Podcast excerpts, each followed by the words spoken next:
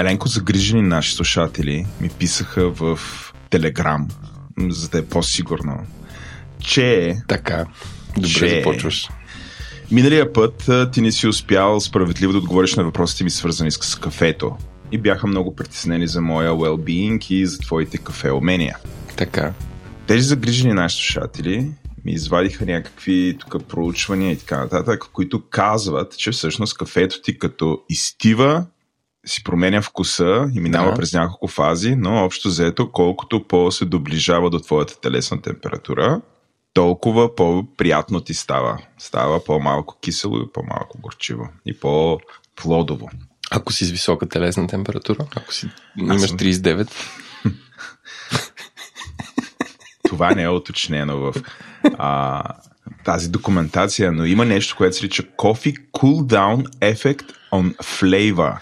Да, където това е вече изрязка, от, изрязка защото се изрязваш, е! изрезка от проучването, която казва, че кафето е най-малко горчиво на 42 градуса, да си знаеш. Така че вече очаквам, като ти дойда на гости, правиш ми кафе и тук идва вече практически въпрос към тебе. Има ли, ако 42 градуса е общо взето така, най- най-негорчиво, така искаш да не ти е горчиво кафето, да. има ли някакви чаши, които като си направиш кафето са като термос или някакви подложки, които постоянно ти го държат на 42 градуса, за да ти е, да знам, да ти е възможно най-некисело кафето?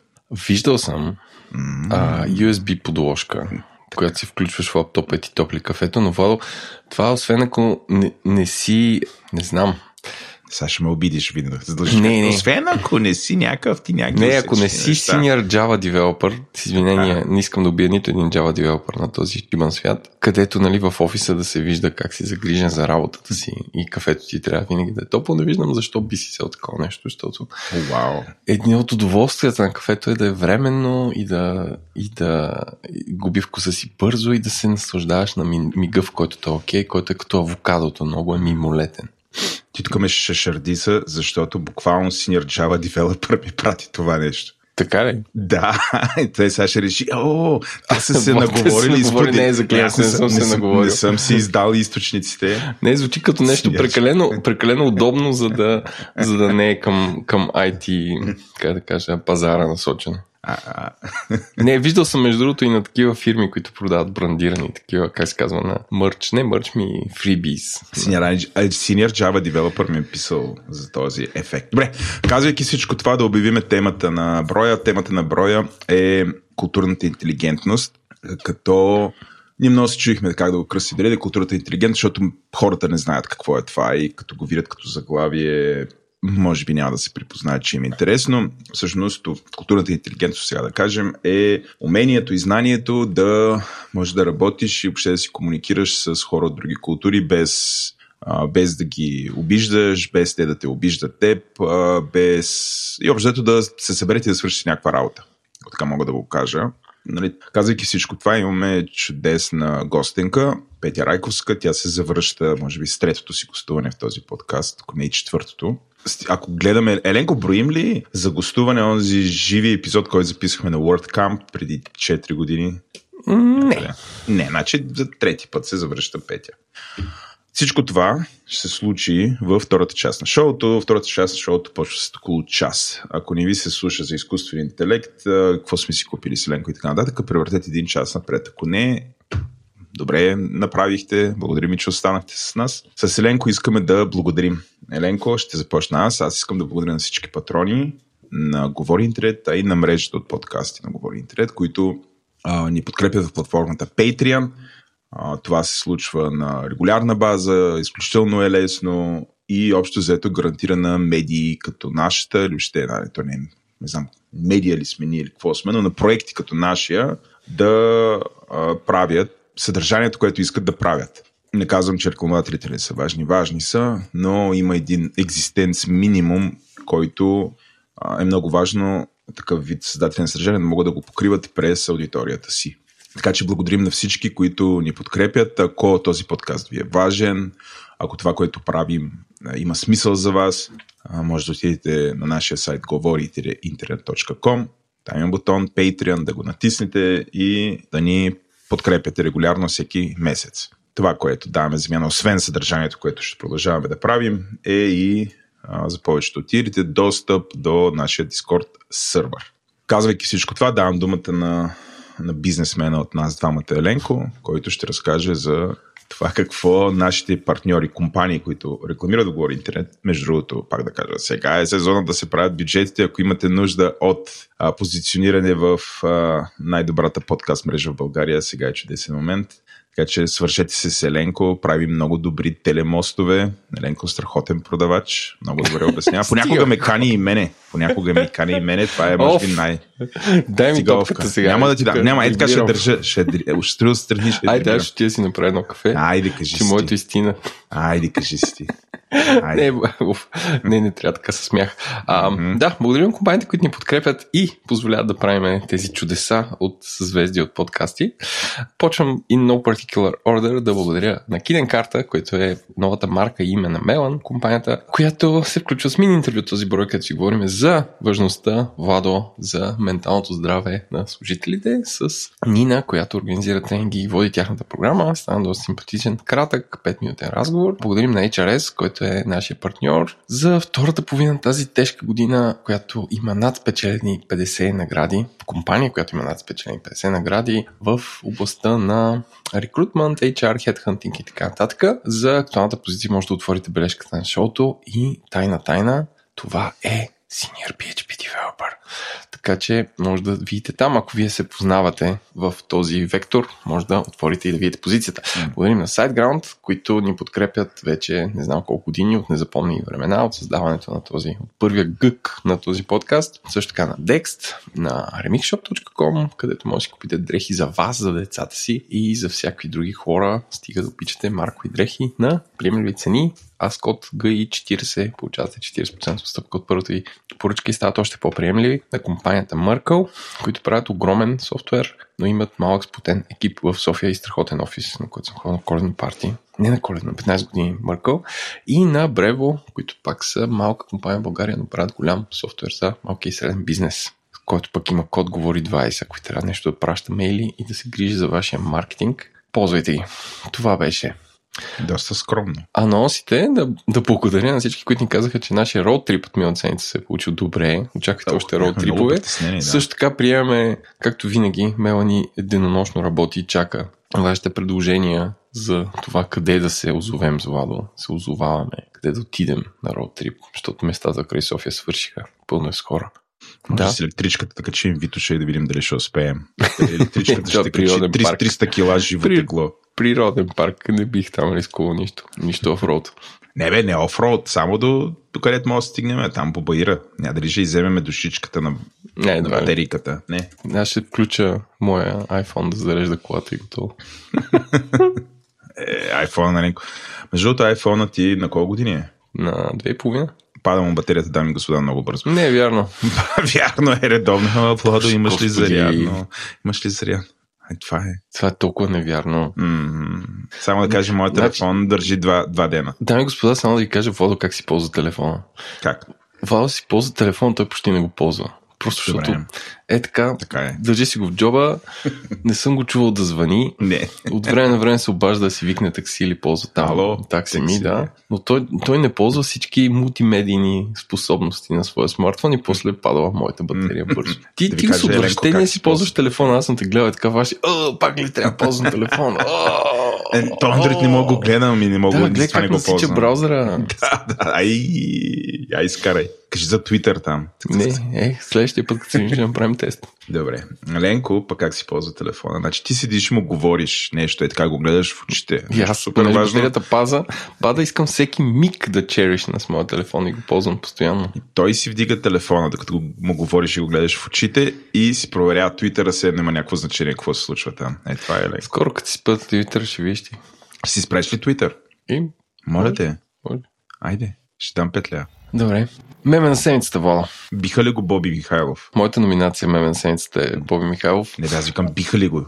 Е, не знам, днес е четвъртък, днес ще е ключовия матч България-Унгария, който аз записвам четвъртък сутрин, предричам, че ще свърши нещо като 4 на 0 за Унгария. И тогава ще съжалявам, че не съм заложил. Подценявай лъвовете. А? Не ги подценявай лъвовете. Добре, може да правим залагания на живо в ефир.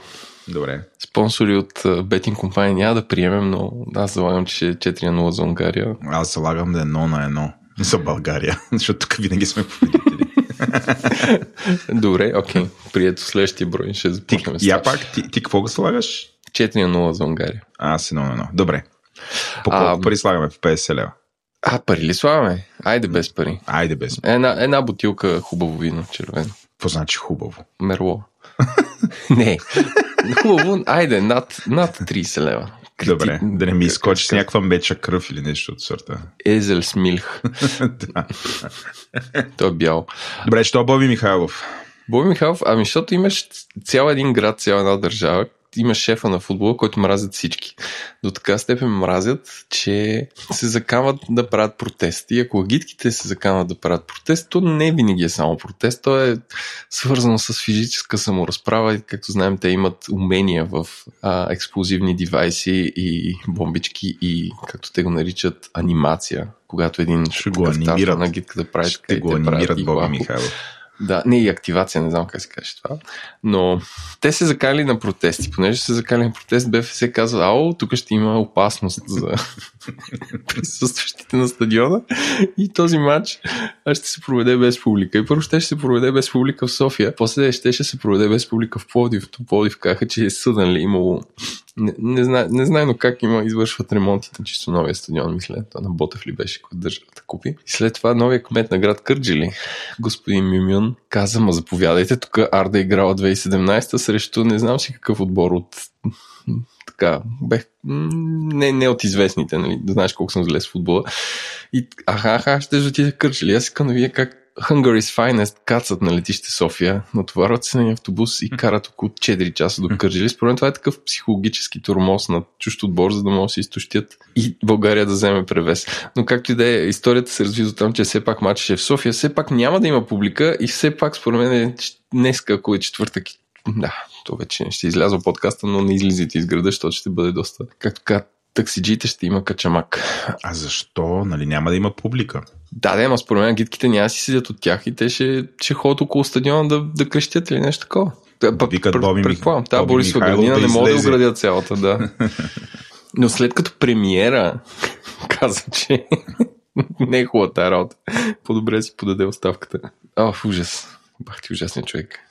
Кой от всички? Премиера Боби или Боби- Михайлов. Боби Михайлов.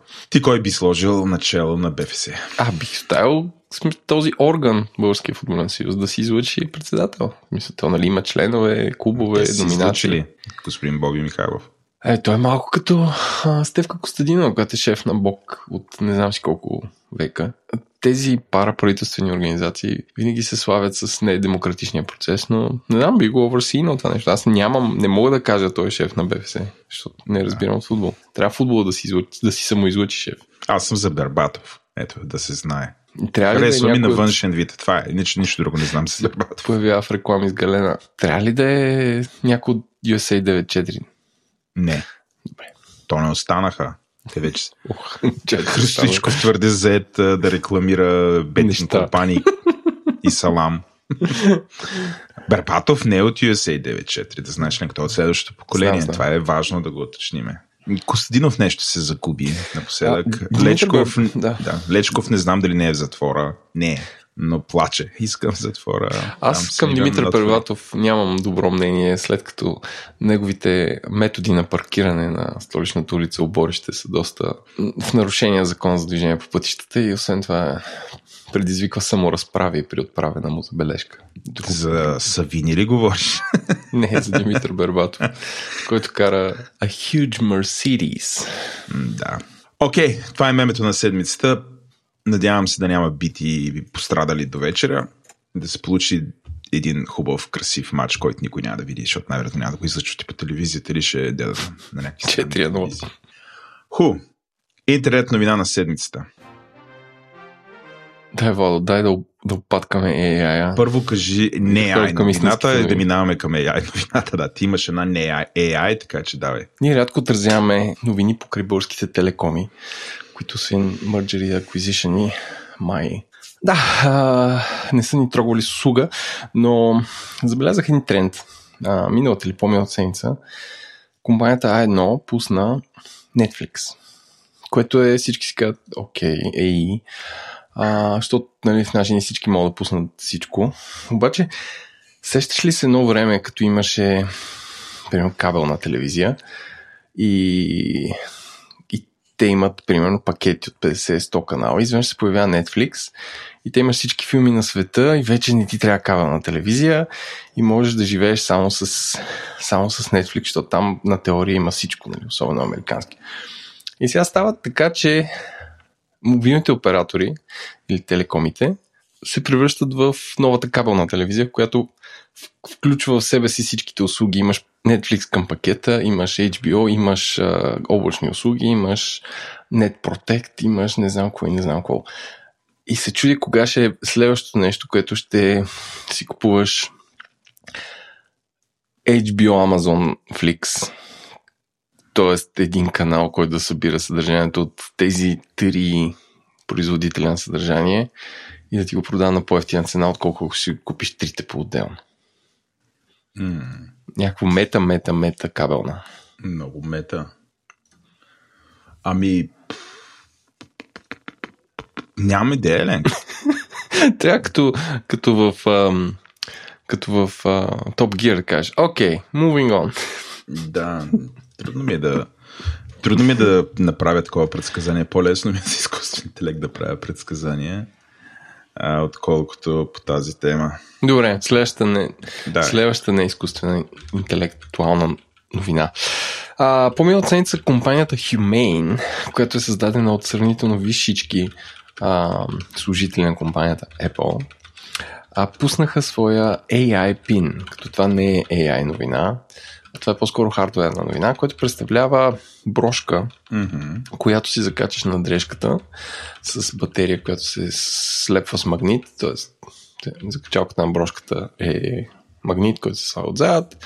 Отпред има камера, има тон колони, които изолират а, звука и в видеото, което е много, много странно, за лонча на, на продукта, те си пускат звук и се, се кефят се едно, не ти вибрира нещо на, да. на дрехите. А, използва такъв personal AI assistant, т.е. ти си сетваш цялото това нещо през някакъв сайт.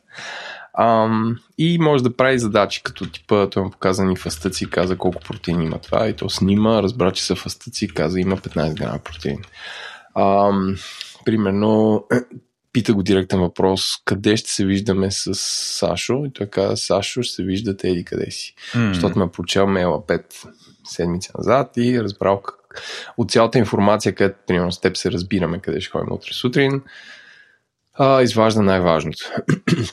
Също така пита къде е вечермен до вечера с Владо и той му препоръча три суши ресторанта. В случая в моя персонал AI ще ми препоръча три ресторанта за стекове, защото знае, че ти обичаш стекове, защото е обучено по някакъв начин. И това нещо изглежда доста абсурдно от към интерфейс, защото той има един лазерен лъч, който се проектира на ръката ти и да, и с движение на ръката ти го навигираш, което не знам в каква социална ситуация ще изглежда допустимо, но може в началото всички технологии се присмиват хората. Но това, което е интересно, че цялото демо и цялата визия на този, на, на този продукт няма нито един смартфон. Тоест, те наистина вярват, че това нещо може да замести смартфона и в а, представянето, и в а, видеята. Всичко е компютър и значка, и AI а, брошка. А, и интересно. И, дами и господа, не искам да го съдя преди да съм видял ревютата. То вече се продава, което е хубаво, че те бият тъпане на 2-3 години и после се появи на Paris Fashion Week а, това нещо. Сега вече се шипва и скоро ще има ревюта. Ам, но интересно дали това, дали wearable AI асистентите ще са нещото, което ще си измести телефона или вграждането им в различни устройства ще бъде нещото, което ще, ще е следващо. Защото смартфон е компютър навсякъде. Това е промяната, която никой не очакваше, че всеки ще има един преносим компютър, който си носи джоба навсякъде и може да ползва цялата информация. Сега ще ходиш с пък... преносим компютър за кичен на гърдите. А сега ще ходиш с преносим компютър за кичен на гърдите, който ще може да ти а, препоръчва а, а, неща, базирани на твоята лична история и данните, които си създал. Да. Хубаво е, че го говориме за втори път. Това предишния път го говорихме в, музиката, в броя за музиката по време на соца, когато аз покривах тази новина, Еленко. Ама сега вече е на пазара, Водо. Сега вече е на пазара, да. И, и, и горе-долу ясно какво правиш, защото преди не беше много ясно. Mm-hmm. Сега може да си го купят нашите приятели. Ти би ли си купил такова нещо? Ще си закичиш ли? Не, не бих. Струва 800 долара плюс или 799 или 699 плюс 24 долара на месец за ползването на тяхната услуга. Окей. Okay. И, и аз не бих. Така, седят това. Тия ти от брошката някак. Ей, Владо Еленко, няма си купят. Брат, закривай. Такива закриват, опажат се на инвеститорите. не, аз си взема. аз си взема.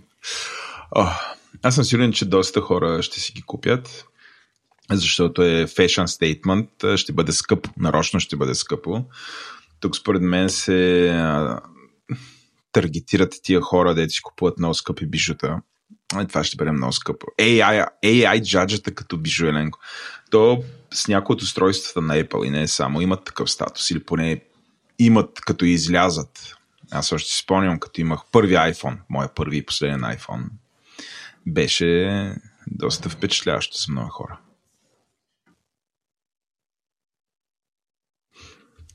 Да минаваме към... Малко, малко такова, как се казва, патронайзинг говори за своя първи и последен iPhone. А. Все едно после дойде Pixel 3 и всичко се промени. Първо Nexusите, дойдоха Nexusите, да, обърнаха живота ми. Така и до днес. И за втори път, Еленко, бутам чаша с кафе в рамките на два дена. Така, дами и господа, това е риска на живото предаване. Вода бутна една чаша, която изтрополи доста добре, съответно не е щупена. По-интересно е дали не напръска, напръска компютъра ми, но като че ли всичко изглежда окей. Okay.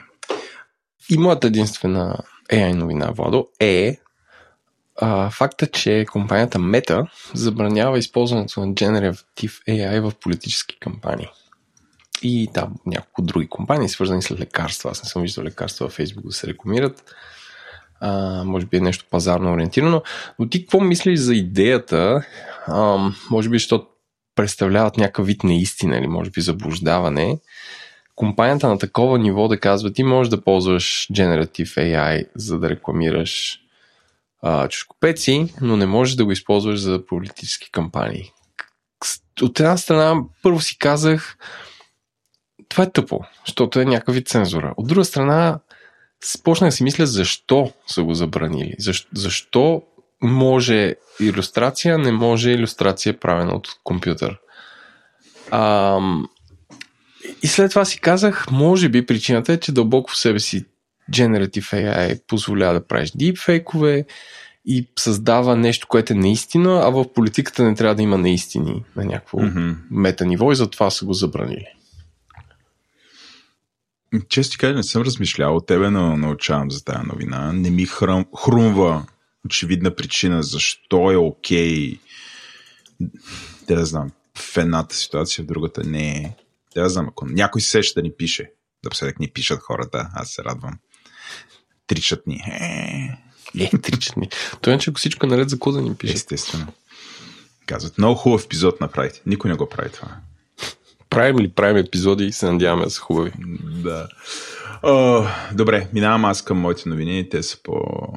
Естествено, те са по-интересни от Еленко. Първата Еленко новина е, че освен, че има недостъг на видеохарти, има и недостъг за хора. И има някаква огромна конкуренция за това, коя от големите компании ще намами най-добрите изследователи на изкуствен интелект и разработчици на изкуствен интелект.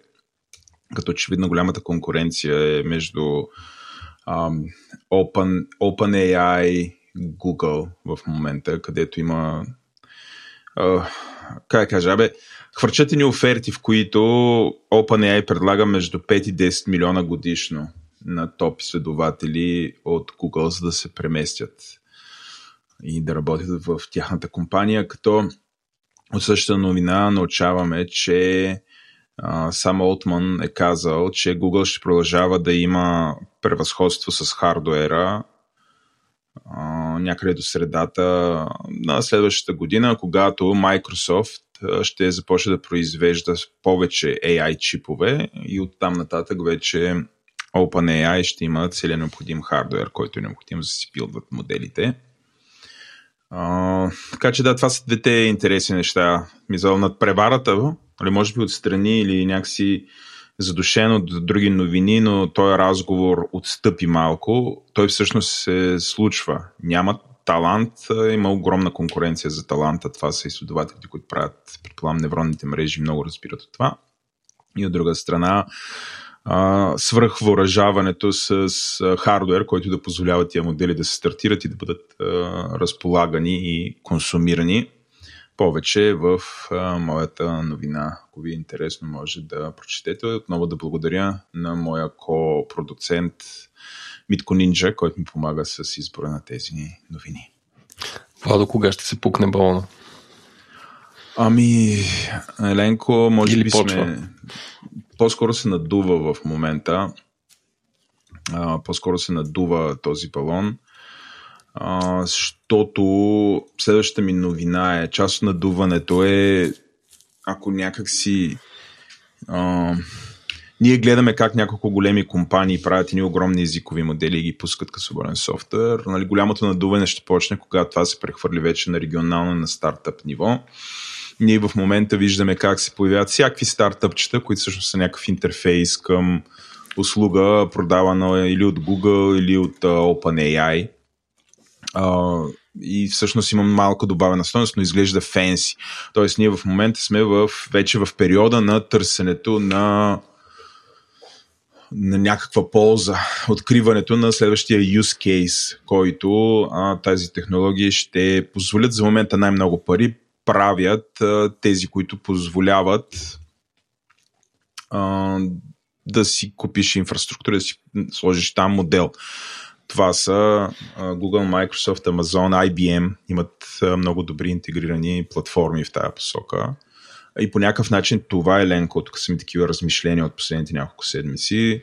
По някакъв начин това се комодитизира не по някакъв, по всякакъв начин това вече е комодитизирано. Тоест в момента е много, много по-лесно спрямо преди две години да, да си имаш твой изкуствен интелект.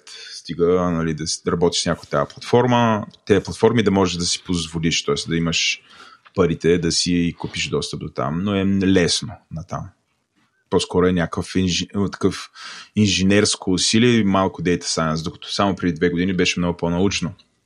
И ако направим някаква, защото нали си говорим и си казва, говори интернет, ако направим някаква, да, знам, а, ти знаеш, че аз много обичам историята и всъщност търсила, за да предскажа какво ще се случи сега, гледам в историята назад във времето. Няма да си на много, няма да си на до Клаузевиц или Хитлер или нещо от сорта, но ще стигна някъде до абе, около 2000-та година в България.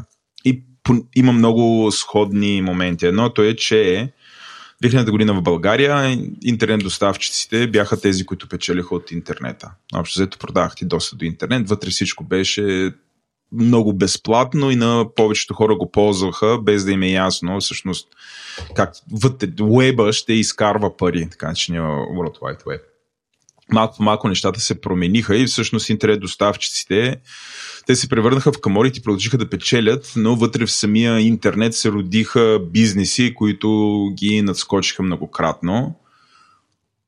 Мисля, че ние сме в този момент по отношение на изкуствен интелект. Тоест, имаш ни компании, които създават позволяват ти да си създаваш модели, позволяват ти да ги разполагаш, да ги консумираш, но всъщност тези, които успеят, стартъпите, които в момента се раждат и които успеят да измислят как да консумират тия модели, те ще се превърнат в следващите големи корпорации, благодарение на use case който те имат и проблемите, които решават вече с тези модели. Тези вид компании, които са позволили това да се случи, Google, пак да кажа Google, Microsoft, OpenAI и така нататък, те ще продължават да имат бизнес, ще са огромни, но е много вероятно да се появят компании, които просто използвайки тяхната технология са били по-умни, по-бързи и са решили някакви по-съществени проблеми вече с изкуството, това е довело те да забогатеят. така че ето тук е едно такова сравнително безотговорно предсказание, но предсказание и визия за това какво ще случи, базирано на а, миналия опит, който сме имали с технологиите само преди 20 години. Ти имаш някакъв коментар? Ами, съгласен съм, нямам, но да. Не, според мен балона за тези неща ще някъде пролета. Mm. Ще, ще, ще, се изпо, изпо, из, или по-нататък. Не, мен. Трябва. Аз как го гледам? Аз съм просто момче. Не съм, не съм економист и така. Но в момента глобалната економика а, по-скоро цикли, чуват се два гласа. Може би това беше дъното и сега натам вече сега малко ще, ще почне да се забързва пак и така нататък. Другите гласове все още нищо не сме видели. Това го да знам. Може би сината е някъде по средата. Ще видим. Но, ако глобалната економика не влезе в рецесия, и има доста сигнали, че няма да влезе в рецесия, че американците като че ли се отблъснаха от дъното, Европа показва някакви нали, забавя се, ама нали, не е цялата економика да влезе в рецесията на Европейския съюз. Европейската централна банка е сравнително оптимистична, дори 2024 ще почне някакъв ръст според нея, вече 25-та ще се върнем към ръстовете, поне гледах наскоро а, такава статистика, т.е. такова предсказание от Европейската централна банка.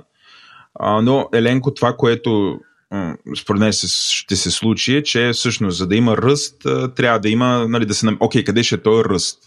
И в момента единствения хайп, който е при технологиите, нали, ако излеземе ръст при горивата, там всякакви иновации в храни, земеделие, енергийна ефективност, зелена енергия и прочее.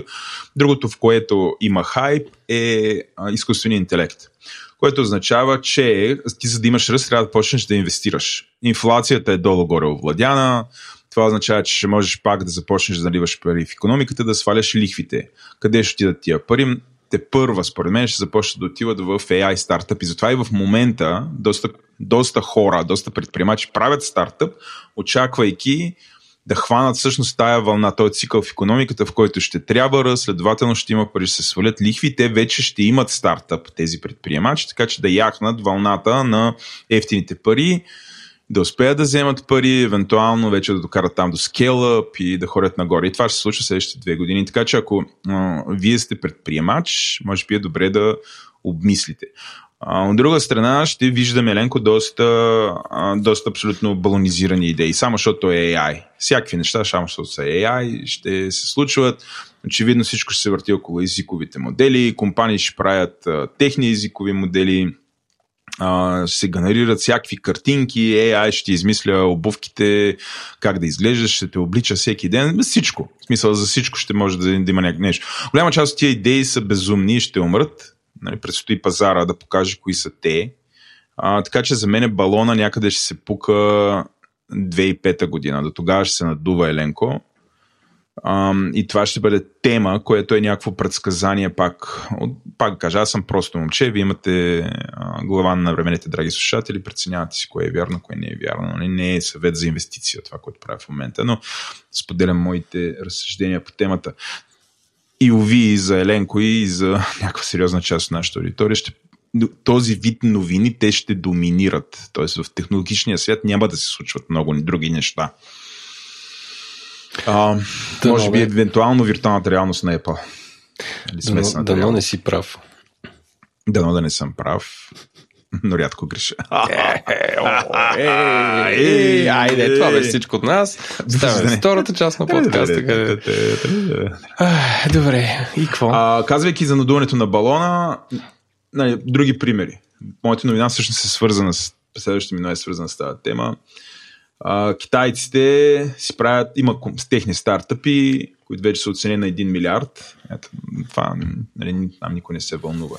Голям праз които правят китайски езикови модели, защото на китайците в момента те са малко ограничени от този вид технология, но а, китайска компания има, прави езикови модели, тези езикови модели се представят по-малки са, по-пъргави са от а, другите големи езикови модели. Мънички, мънички с 30, 34 милиарда параметра имат спрямо Лама, например, която има 70 милиарда, обаче в а, всякакви там а, нали, класации се представят началните места.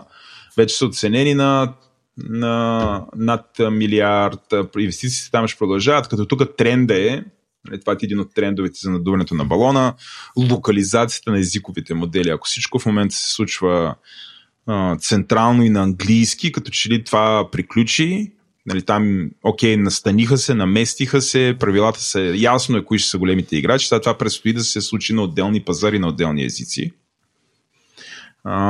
Тая новина е в тая посока. Само миналата седмица говорихме за холандския изкуствен интелект и езиков модел. Нали, това очевидно е тренд, ще се случи навсякъде. Някакъв коментар ти да имаш по тая новина? Ами, не. Не.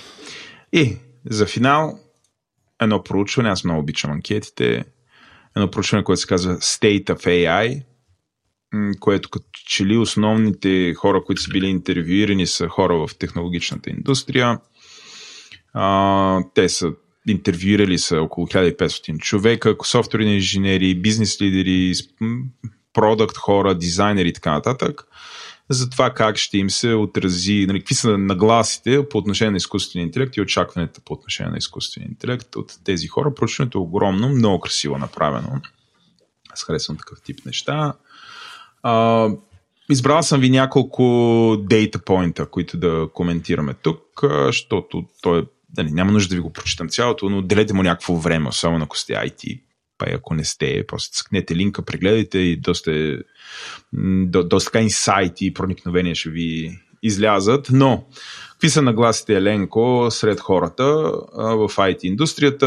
Общо взето 56% от тях считат, че AI е overrated. Това са доста образовани хора, доста обучени хора, пряко ги касае това нещо. тоест, считат, че е overrated, ама не всички. Тоест, доста 50 на 50, както се вижда. Uh, а, също така, а, а, нали, запитани а, а, дали го ползват, общо 56% казват, че продължават да ползват Stack Overflow, 10% са спрели да ползват Stack Overflow от IT хората. Между другото, Stack Overflow използват само, само Copilot, okay. да, само тулове. Няма нужда вече докато пишат код, да ходят да проверяват какво става. 10% от анкетирите са казали, че са спрели да ползват Stack Overflow. Stack Overflow имат някаква има новина около тях, че се ползва по-малко и доста хора гадаят защо. Изкуствен интелект ли е или какво, какво се случва, така че Stack Overflow да му е намаляло потреблението. Stack Overflow, дами и господа, е общност, в която технически хора задават въпроси получават отговори от други по-опитни от тях. Накратко е това. А, това е понамаляло и в момента нали, явно има някакъв ефект и изкуствен интелект върху цялата тази работа.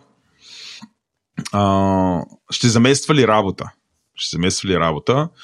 А, и с това ще приключа с анкетата, т.е. кой ще си загуби работата в IT индустрията, какви са очакванията. а, общо взето, различните различни специалисти имат различни очаквания, но дизайнерите като че ли не са, са най-малко убедени, че ще бъдат заменени, докато си левел хората считат, че тук по-скоро не дали ще си загубиш работата, аз както го разбирам, и дали всъщност ще някакви позиции ще бъдат преформатирани, а, докато си левел хората, аз гледам тях за такива физионерски неща, защото това е работата, те считат, че ще има големи промени. Там 20, мисля, че 25, 24% така считат, че ще имат доста сериозни промени. Тоест това са 24% мисля, от анкетираните са такива хора, си левел хора и те са почти убедени, че напълно ще има загуба, промяна на позиции. Повече, прегледайте само, самия, самата, самото проучване, огромно е, супер добре и красиво е направено, заслужава си вашите, може би, 20-20 минути да ги прегледате тези данни. Просто, да, ние говорим интерес, ще ви държим информирани по темата. Казвайки всичко това, предавам да минаваме към какво си купих и окей. Какво си купи с AI, Владо, тази седмица? Нищо не съм си купувал с AI. Може би един, аз един персонално, единствено нещо, което AI базирано ползвам е а, А, такъв един софтуер, който ми помага да пиша на английски по-добре. А, е, вкъщи Grammarly. казваш, вкъщи съм те чул да кажеш, окей, Google, направи нещо. Ми, говоря като subscription. А. За Google не плащам. А, не плащаш. Не, Айде сега, си той е плащам. безплатно, нали? Той е безплатно, Еленко. Това плащаш Както каза много повече, Facebook. отколкото таксата на Humane 24 долара на месец. Както каза два- данните са ти, какво беше 12 долара на месец, това е. Повече 14. 14. е. Добре. А, та, а, а, аз си купих а, тук да те изпреваря, защото нали, ти се позиционираш като Apple G и Xiaomi G, което е not cool. Мисля, трябва да оставиш на другите хора. Е, дай малко такова, е, дай. Мисля, свобода на избора. Да, бе, давам свобода на избора. До, а, купих си Xiaomi Smart Band 8. Така. С какво е разликата с 7? Или ти Нямам направо никаква скочи на скачам на, на 8, Аз съм 8 на версия. директно. Нямам никаква идея какво е. Носиш ли я? Спиш ли с нея? Нося я. Дразни ли те? Не. Мене повече ме дразни. Е, той е голям. Не е голям. Има и по-големи. Ще не е голям. Добре, бе, спрямо гривната е голям. Гривната е... Спрямо гривната е голям. Още не съм си намерил къща, която добре, аз моят, моето ревю ще го за- запазя, защото просто не разбирам това устройство все още. Значи един... Какво мога да кажа за тази гривна? Лека е, от силикон е каишката, т.е. не е някаква супер скъпа. Добре ми пасва на ръката. Не се поти. Имаш такова притеснение, че много този силикон нещо ще ми изпотява. Не е. Мери крачки, мери калории, има някакви неща, които не знам как. Мери сън. Ползваме да си гледам съня. Общо взето дълбокия ми сън е около час и половина, два на през нощта. Не знам това добре ли е, зле ли е, как е средното. Нямам идея. А, единственото неудобство, всъщност не е това, че ми седи на ръката, ами че докато мери, отдолу нали свети, явно активира сензора и докато спя, понякога ми светва в личицето. А, също така, не съм сигурен това дали е, защото мери съня или съм, поне съм наблъскал всичките неща, за да видя колко и трябва батерията там. Пулса ми мери, какво ли не, стреса ми изчислява през, през, през няколко там, през 30 минути и ме стресира, защото оф, дали ми е дигнат стреса, аз се стресирам. А как измерва стреса? Нямам никаква идея, брат. Не знам. Това не ти ли внася допълнително стрес? И е, нали, това ти казвам, внася ми допълнително стрес. Ужас. Сега, ще ти измерим стреса. Имаш е- висок стрес. Оле, какво прави? Кой? Иде ти да го махнеш, обаче като го махнеш, някой ти мери стреса и си стресиран, ако имаш стрес, докато някой да го мери дали е стрес или нещо друго. Това е като примерно да си отидеш да си направиш. Е така просто, е, сега отиваш и си правиш един тест за, за, за дали си серопозитивен. Серопозитивен. Хив тест си правиш. Или какъвто и да е тест. Дали нямаш никакви оплаквания, нищо, ма да, обаче изведнъж си кажеш, мале ми, ако излезе. Също и тук с стрес. Но както да е, мери стрес. И това е за да видя колко трябва батерията. Значи с всичките неща на брабичкано и на бримчено, около седмица трябва батерията. А свети ли екрана през това време? Не. Е, не се брои. Но като си раздвижиш ръката или ако го завъртиш към личицето ти, светва. Олете! Знам, знам.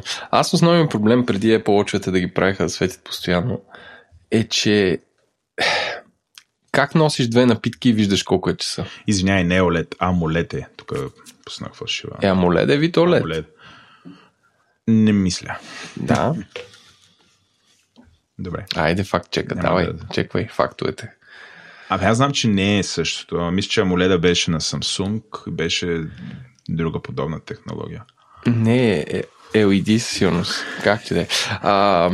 Добре, а, и, и смисъл, това, което е хубавото на Apple Watch, е, то ще се превърне в ревю на Apple Watch, това е, че ти обобщава. Примерно последните две седмици се движи повече от предните две. Това прави такива генерализации? Имаш ли трендове? Как, как го виждаш? Защото екранът е супер малък, ти едва ли бъцкаш на него нон-стоп.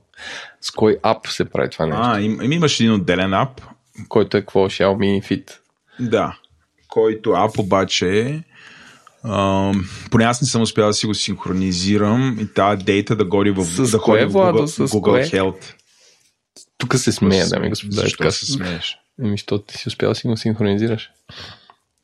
Да, не съм. Ето, недо- недостатък, или може би аз не знам как се прави. Не съм отделил достатъчно време. Все още данните находят в на Google централното хранилище за Health данни, което не знам проблем на Xiaomi или на Google.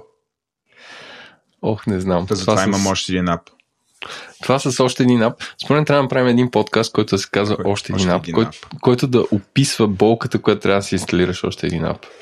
Аз изпитах наскоро, като разбира се за моя Airfryer, който трябваше да инсталирам още един ап, който е напълно безсмислен, Да. но го направих и, и така. И всяка седмица ще се събираме, ако някому се наложи да инсталира още един ап, да описва болката, която е. Сега ще ти кажа истинската мъка. Давай. Още един ап, ама на ниво умен дом, където Да, да, да, да, да, да, да, да. това да, нямаш да, идея каква мъка Да, е. да, човек, това е ужас. Това е ужас. Освен, че всеки производител на кружка прави нещо по въпроса. Всеки производител на шиба на стриминг, стримач, където си вземаш да си вържиш клоните, трябва да имаш собствен ап, който сам проверява дали имаш и получаваш 60 нотификации за неща, които се случват в света на производителите на този ап, които си мислят, че ти се увъртял в, в техни продукти и само чака да получиш нотификация.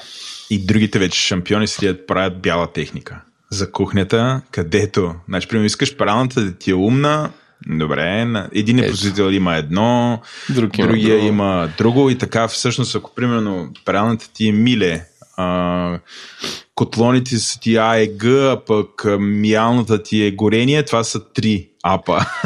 Така, готов ли си за още един ап? Чакам. М- моя пейн. Да. Още един ап за аповете на шибаните скапани бензиностанции, където, О, да. не знам дали знаеш, но Еко стана картата Loyalty програмата Economy стана а, Eco Smiles или нещо такова. И старата ти карта Suddenly е obsolete и ти трябва да си инсталираш изключително скапан ап на бензиностанциите Eco, за да може вътре ти генерира един QR код и този QR код да си го скриншотнеш, си го сложиш в още един ап, където са ти всичките Loyalty програми. А, но, ей богу, тази седмица имам апа на Лукойл, апа на Еко и да, предлагам това да се превърне в... Ленко, подготви се и за апа на. MV, защото MV направиха също, едно към едно същия експириенс. Он е ден отивам да Shell заредя също го направиха. Да. Ей хора, ако някой... Ехо, ей хора, ако някой от бензиностанциите ни слуша, защо го правите, бе хора? Някак си последните 10 години бяхте, всичко беше наред с бар-кодовете, които бяха с картите, но сега имате още един ап, който ние трябва да си инсталираме и това нещо е ужас. Вероятно ни следите къде зареждаме. Не знам какво правите с тази Big Data, защото Big Data е толкова 2015, че не знам. Обаче защо вие? Защо трябва да наемате една компания, ни девелопери, да правят още един ап, който да прави само едно нещо, а именно като тиеш да си купиш бензин за 113 лева и 19 стотинки и един монстър бял винаги без захар, да покажеш още един ап и да получиш отстъпка от 2 лева. Ленко, според мен там някакви екзеци изпадат в някакви фантазии, как... А... Всъщност ролята на бизнесстанцията е някаква много по-голяма. Те са някакви магазини, някакви социални центрове, някакви точки за доставка, в която техните потребители са някакви свръхлоялни, имат нужда от някакъв дигитален център, в който да ползват и да първо да се информират за всичко, което правят тези бизнеси. Просто седиш си кажеш, и какво ли си? Боже, искам да знам ОМВ какво правят. Просто не са немелови. И И вътре като новини не може да чета през сайта. Не, Трябва не. да дойде нотификация да си отворя. Точно така. Това трябва да, трябва да се случва на телефона ми. И така, аз, аз ще направя именно точно това, което ти казваш. Аз това направих и с а, Shell. А, ще си генерирам а, баркода, ще го снимам, ще го дам на всички от семейството, ще го сложа в 100 карти. Това е. И повече няма да го отворя този ап, най-вероятно ще го изтрия. Мисля, аз знам, той се тегля се бързо знам как да вляза бързо, ако тя да знам нещо ми трябва.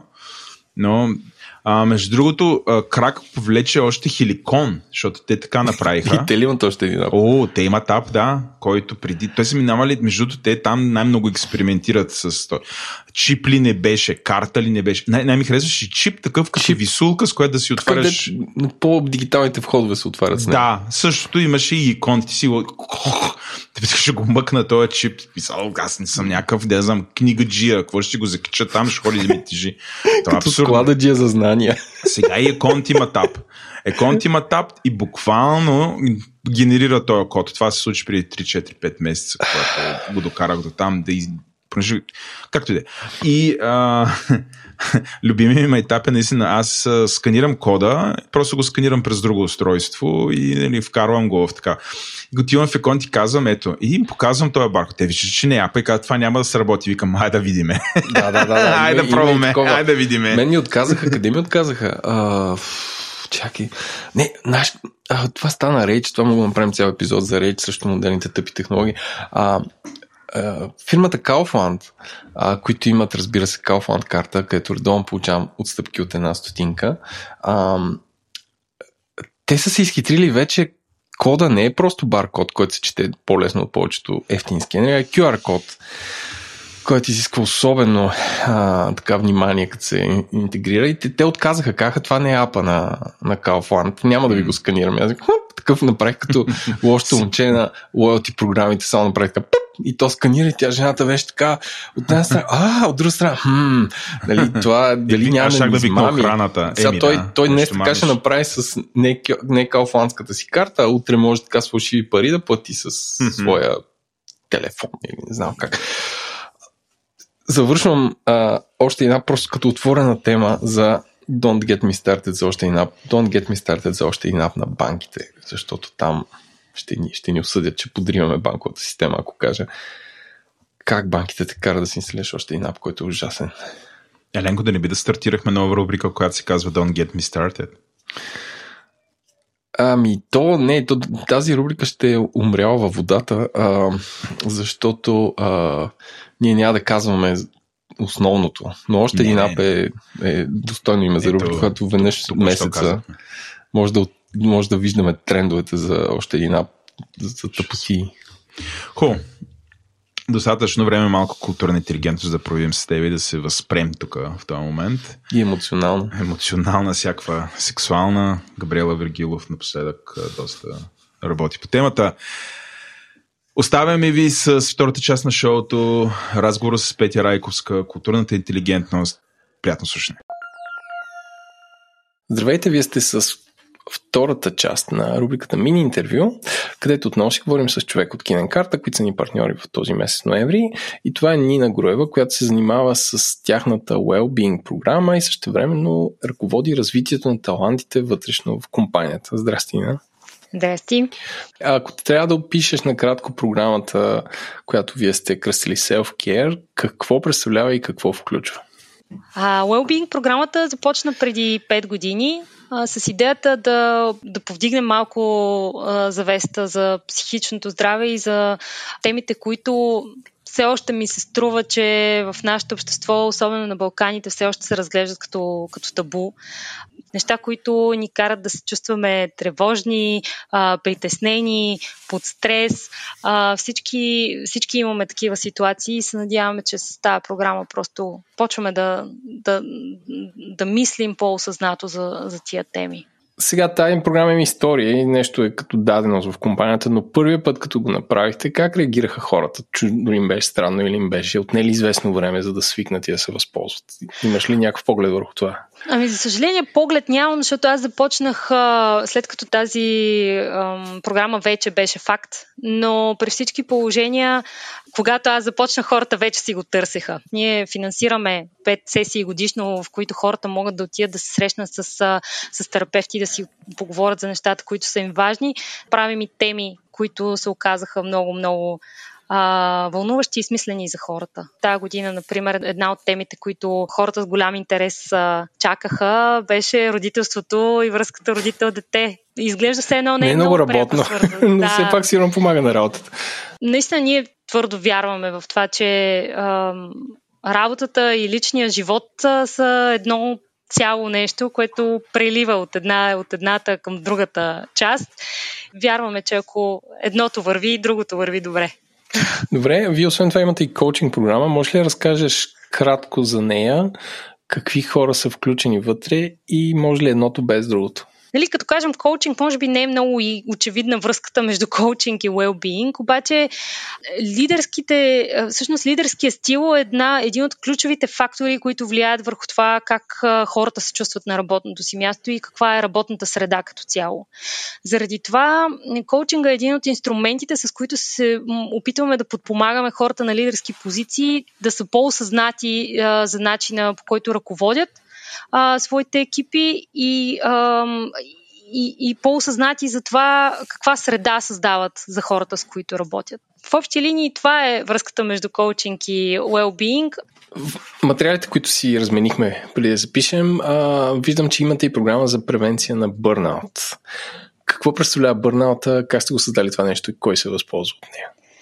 Има една, а, една теория, за която не знам ти дали си чувал изобщо хората, дали са запознати с нея, а, която а, тя е на Кристина Маслах и твърди, че всъщност бърнаута и ангажираността са двете крайности на а, една дименсия, т.е. двете страни на една и съща, на съща монета. И въпреки, че до сега не сме имали такъв а, официално репортнат случай, случай на бърнаут, определено а, решихме, че е важно да, да помислим за това, понеже а, по-ангажираните хора по дефиниция са по-често изложени на риск от бърнаут. Това, което решихме да направим и стартирахме преди 3 години е да започнем едни регулярни обучения на тема а, стрес и управление на времето с които се надяваме да помогнем а, на, и, и мисля, че успяваме, защото хората наистина имат доста голям интерес към това обучение. Просто да а, напомним за това по какъв начин можем да използваме вътрешните си сили, а, за да се справяме в някакви по-стресови, по-предизвикателни ситуации. Как а, времето и средствата, които сте инвестирали в тази програма, се връща към компанията, като добавям стоеност и към хората. Имаш ли поглед, след като тя вече продължава над 5 години и ти си там отдавна? Трудно ми е да извадя много точна статистика с точни цифри и не мисля, че това е важното. Нещо, което знам със сигурност и го знам дори от себе си е, че в момент, в който получиш подкрепа в наистина тежък за тебе момент от компанията, си много по-склонен да връщаш повече на компанията след това. При мен, примерно, миналата година се случи така, че а, загубих много близки и важни хора а, в живота си и когато се върнах на работа след а, там известно време, екипа беше супер подкрепящ. Аз а, можех да се възползвам от тая програма се, наистина Wellbeing програмата свърши доста добра работа в този момент и след това се чувствах много още по-привързана към, към това, което, което правя и хората, с които го правя. Така че това е един не съвсем, а, как се казва, количествен метод за измерване. Е, мисля, че това, което сподели, което е лично е много по-полезно на хората да се ориентират за ценностите на тази програма и на ценностите на, на всеки един човек, който е включен в нея. Ами добре, много ти благодаря и се радвам, че се включи в мини интервюто. Благодаря.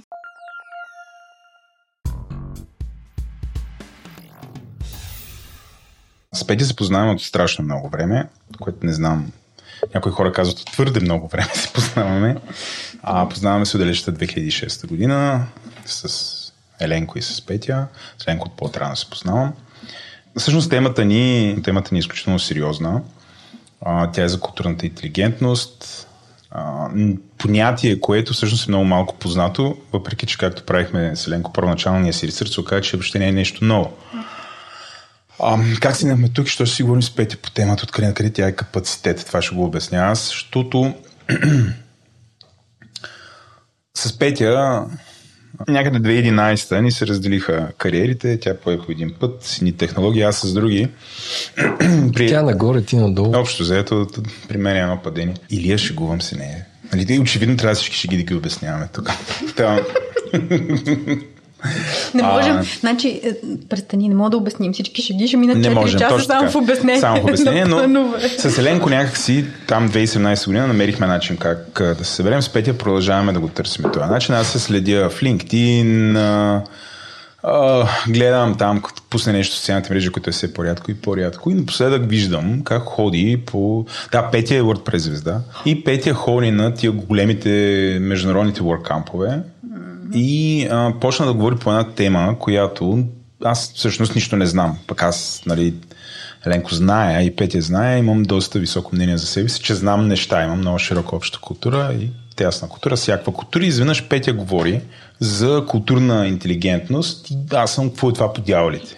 Появяват се някакви видеа на Петя, но са по 45 минути. Що се си Унга, бунга. Културна интелигентност. What this? Where banana? Това е расистско. Трябва да видите Еленко тук. а, и викам, Петя, какво е това? Тя вика, има едно видео там. Викам, брат, Аз така си говоря с Петя. Брат. Той е 45 минути, къде ще го гледам. Нали? Аз предпочитам с да си говоря. И тя ми разказа някакви неща, после ми даде една презентация. Гледах я. Викам, това е всъщност супер важна интересна тема. Айде да запишем. И така от не, не знам, половин година преди да стигнем до тук. Но ето ни тук. Еленко се е готвил, аз съм тотално влизам, влизам в разговор тотално за импровизация, но абсолютно ще започнем. Петя, разкажи на нашата аудитория, на нас самите, какво е културната интелигентност и защо аджба баш в момента почнахме да говорим. Какъв ти е на тебе контекста? Еленко иска да говори преди Петя. И като Ботев да питам, има ли то почва у нас? да. Ти тръгна да разказваш, аз ще имам капацитет да говоря по тази тема, но освен, че кажа, че съм WordPress звезда и говоря по конференции, нищо друго не казвам. Разкажи малко и за твоята за фирма, сега ще ти там кажа, къде работиш. Това сега ще ти кажа преди фирмата ми. А, преди фирмата ми, аз почнах да се занимавам с WordPress неща. От 2011 почнах да превеждам. Почнах да превеждам от софтуера от английски на български, защото, примерно, тогавашният превод беше поизостанал няколко версии. Ти знаеш, защото ние сме и двамата съм ви вербувала за каузата за превеждане на WordPress на български, включително Еленко не е ли бил преди стайл, тебе всъщност? Стайл гайда на, за превеждане на, на софтуера на Еленко. той, го, той го написа тогава. Ти като... дори няма стайл гайд като... Имам твоя, взима от моя, но те не влизаме в тази тема. Беше супер, супер валюбо, между другото, че Еленко го направи тогава това, защото е. ние нямахме лингвисти сред хората, които превеждаха и нали, това до ден днешен реално е начина по който а, ние насочваме новите преводачи нали, през гайда на Ленко. Както и да е. Аз почнах да работя Тоест, с... Тоест гайда на Ленко все още е... Да, да, той е на bgwordpress.org, като отидеш да... Аз вземам да го съвременим. Ами да, може да го съвременим. Пише си задачка. Да. Да почнах с българските преводи и през, през българските преводи стигнах до глобалния екип, който превежда WordPress, който са едни 20, 30, 40 хиляди души от цял свят. Нали, WordPress е. Хиляди най-популярният open source софтуер в света. хиляди, хиляди хора го превеждат откакто е създаден. Нали. Той е с много ранна локализация. Нали. Има вградени функци... вградена функционалност за локализиране. И екипите непрекъснато се множат. Нали. WordPress има 220 различни локала, не езици специфично, но локала, локализации, които всеки, за всеки от тях стои поне един човек, за, за много стоят екипи от стотици хора. Да. И всъщност през тая работа аз стигнах от глобалния екип на, на WordPress и много бързо някакси намерих роля в него. Като години наред, някакви 4-5 години се занимавах с организацията, нали, организацията и подпомагането на тия хора да се свързват в екипи, да намират други хора, които да се занимават с преводите и така нататък. И всъщност на мене ми се наложи супер изведнъж, без да имам къвто и да е опит в това отношение, да, да се занимавам с хора от всякакви места, от всякакви държави. Нали. Преди да стане модерно да се работи дистрибутирано и ремоут, преди нали, да се заговори за глобални екипи и така нататък. Реално аз сега като замисля съм правила това, нали, аз съм управлявала глобален екип с хора от mm-hmm. различни държави. Нали, там имаше политически и културни конфликти постоянно. Нали, ако се замислите за това а, как се клеймват езици, нали, и какво се пред... ня... някакви хора претендират, примерно, че има официален език, пък някакви официални да. организации не са, а, не са признали, примерно, че държавата я има и така нататък. Както и да е.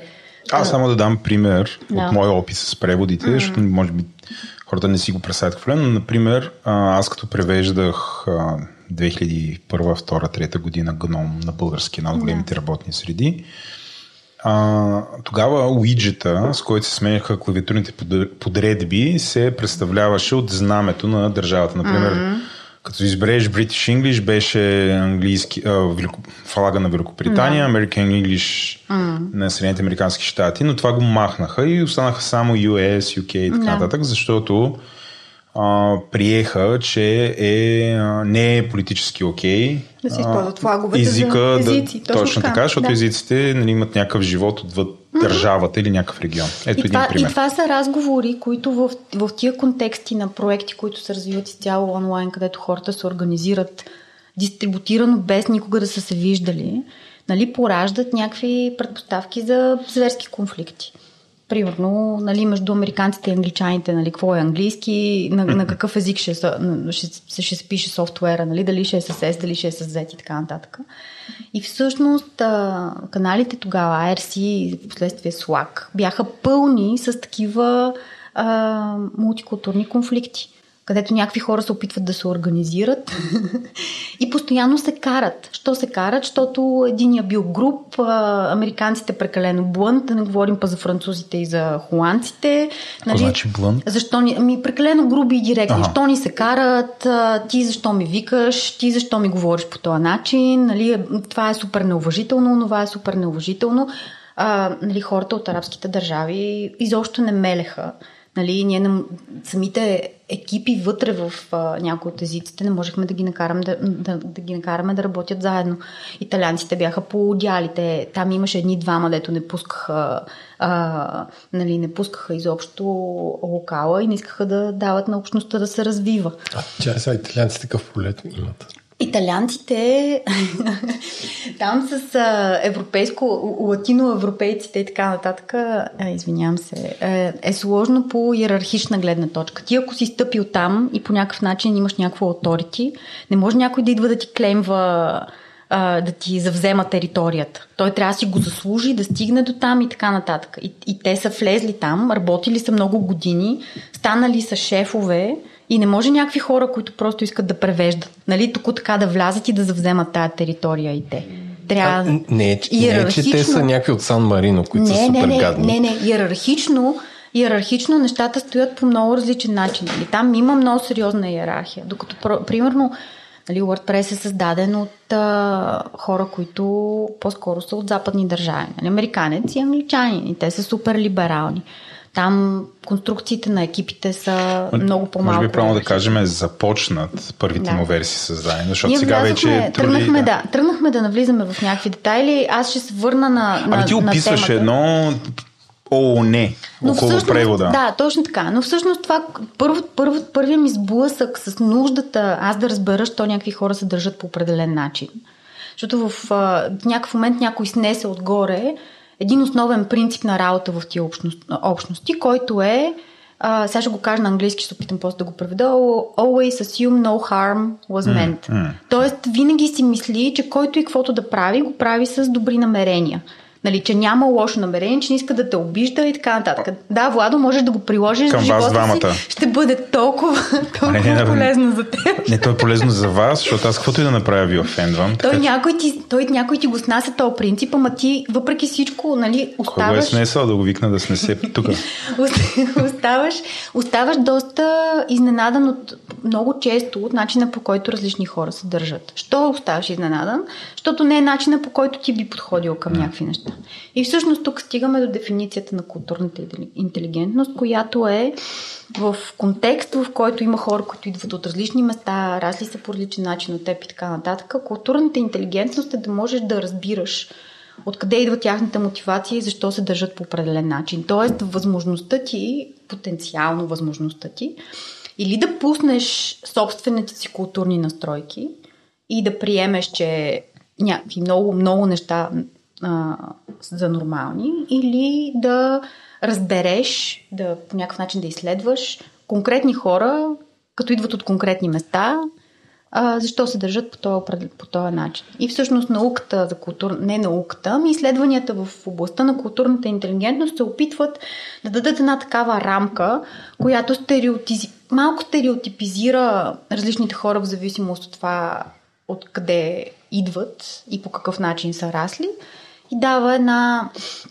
една такава най-готината рамка, такава, която съм виждала, дава една а, 8 степенна скала на 8 различни компонента, по които а, различните култури се различават една от друга.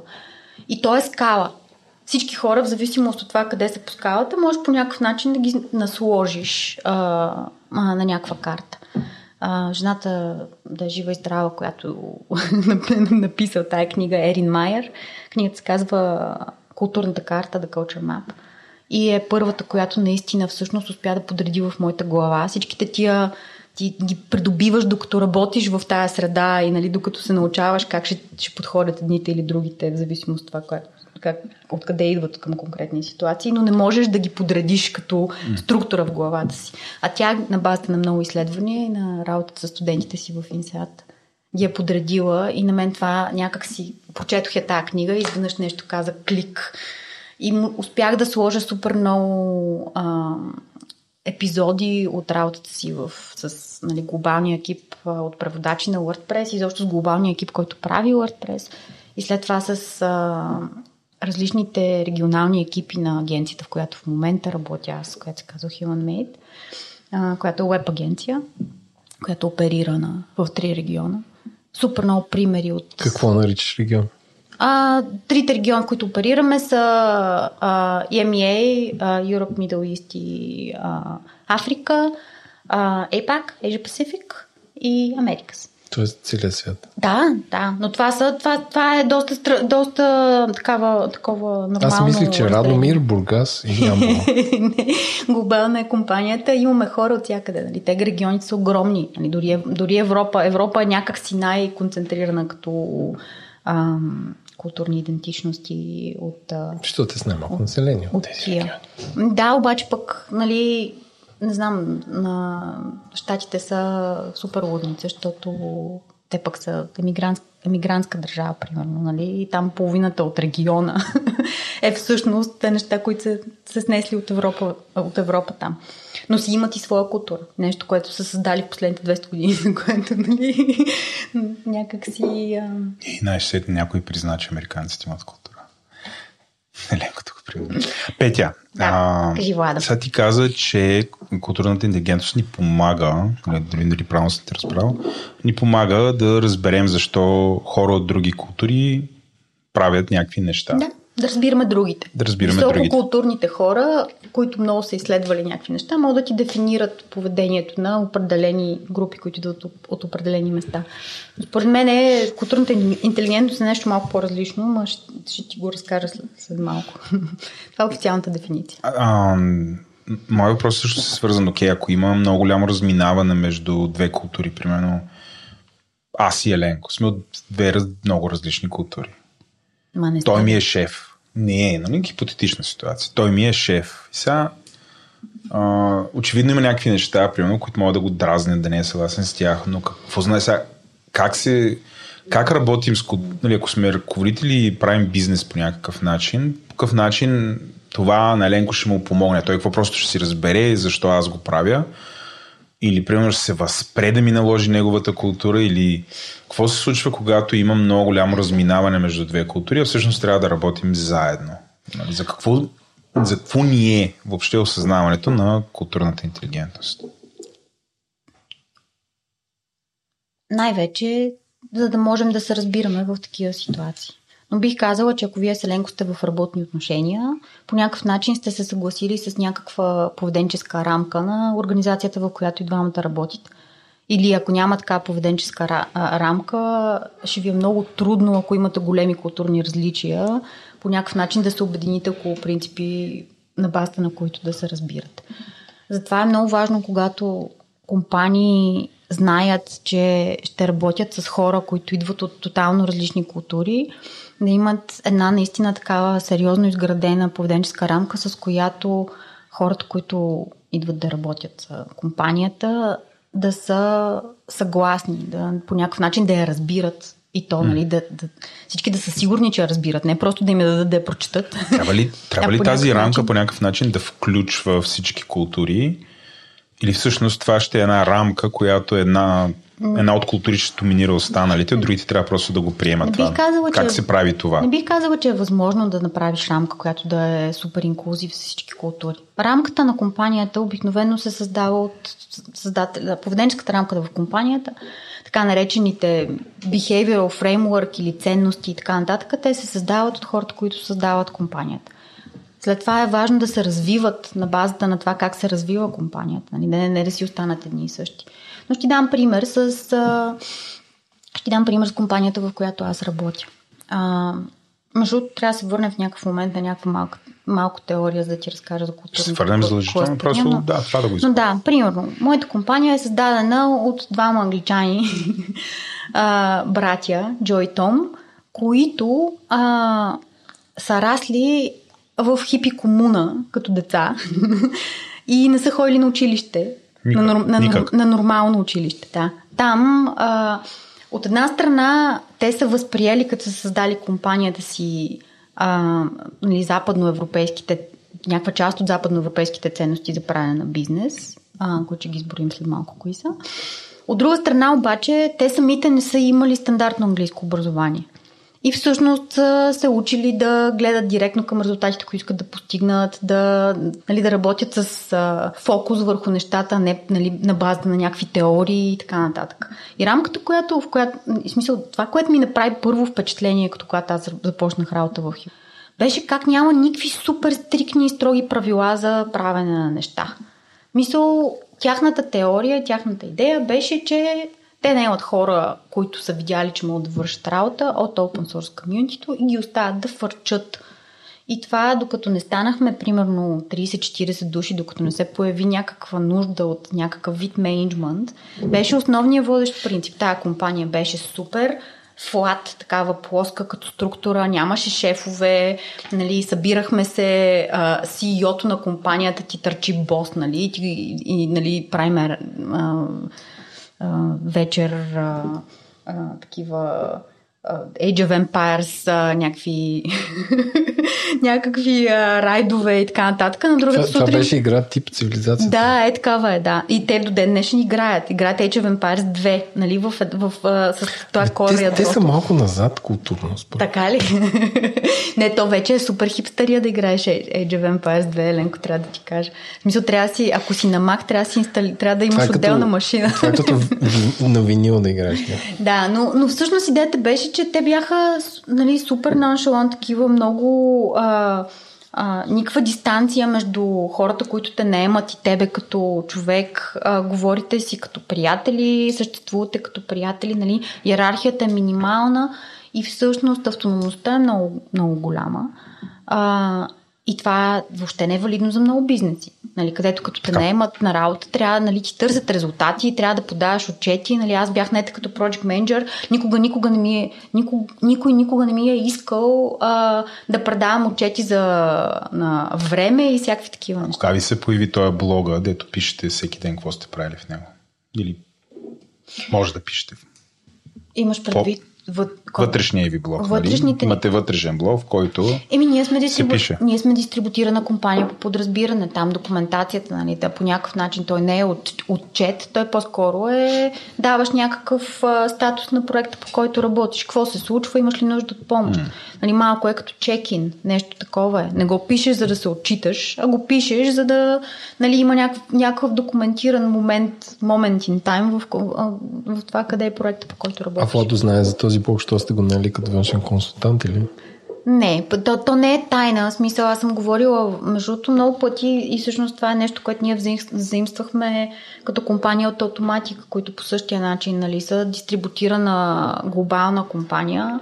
А, и нали, в момента, в който сме се учили как се работи изцяло ремонтли, нали, сме ползвали примерите на хората, които са били, са имали желание да говорят за, за начините си на работа.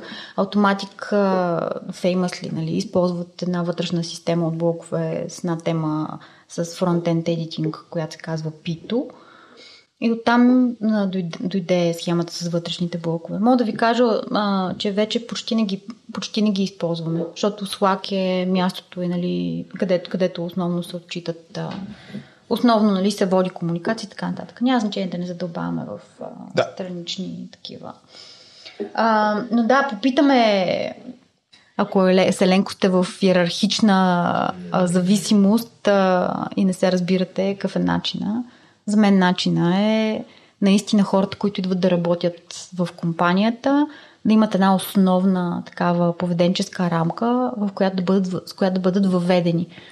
Нашите, примерно, нали, а, по някакъв начин ам, докосва различните начини на комуникация, начини, начини по, кои, по които ние работим. Примерно, говорим за отворена, транспарент комуникация, за директна обратна връзка и как това се счита за нещо позитивно, за това, че нали, сме флат, не си говорим на господин Еди кой си, госпожа Еди кой си, говорим си на нали, с малки имена, разбираме се и така нататък. И това вътрешно в компанията е много, много окей. Okay, нали, да, да създадеш такава рамка и да се опиташ по някакъв начин да онборднеш всеки човек, който идва. Обаче не е еднакво лесно за всички. Примерно, колегите ни в Asia Pacific региона а, имат до ден днешен проблем да адресират а, хора, които са на по-високи позиции иерархично в компанията от тях или да не се съгласяват с тях. Защото в тези култури това абсолютно не е прието. А, и когато имаш нещо такова като даденост в поведенческата рамка на компанията си и дойде човек от този регион, mm. е важно менеджера му да е нали, да има яснота, че може би по подразбиране този човек ги вижда нещата по ги вижда нещата по а, различен начин и да се обърне специално внимание на тази точка в поведенческата рамка. Добре, давам пример. Mm. на седмица бях в Сингапур да. И там работих в една много пъстра група от а, а, представители на организации, които са от почти цяла Азия.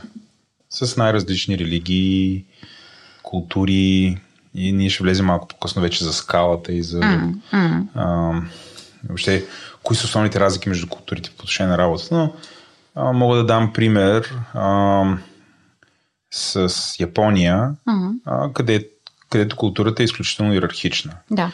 И всъщност какво ти пише на визитката е изключително, изключително важно. И визитките са изключително важни в цяла Азия. Много е важно да имаш визитки. Аз са... с 200 визитки да. и раздадох 60, което никога не ми се е случило в живота. да, абсолютно. Но бях подготвен, че трябва да отиде. Другото, което е, че това са в топици, но че mm. трябва да носиш малки подаръчета да, от да. държавата. Може да е Мускал розов.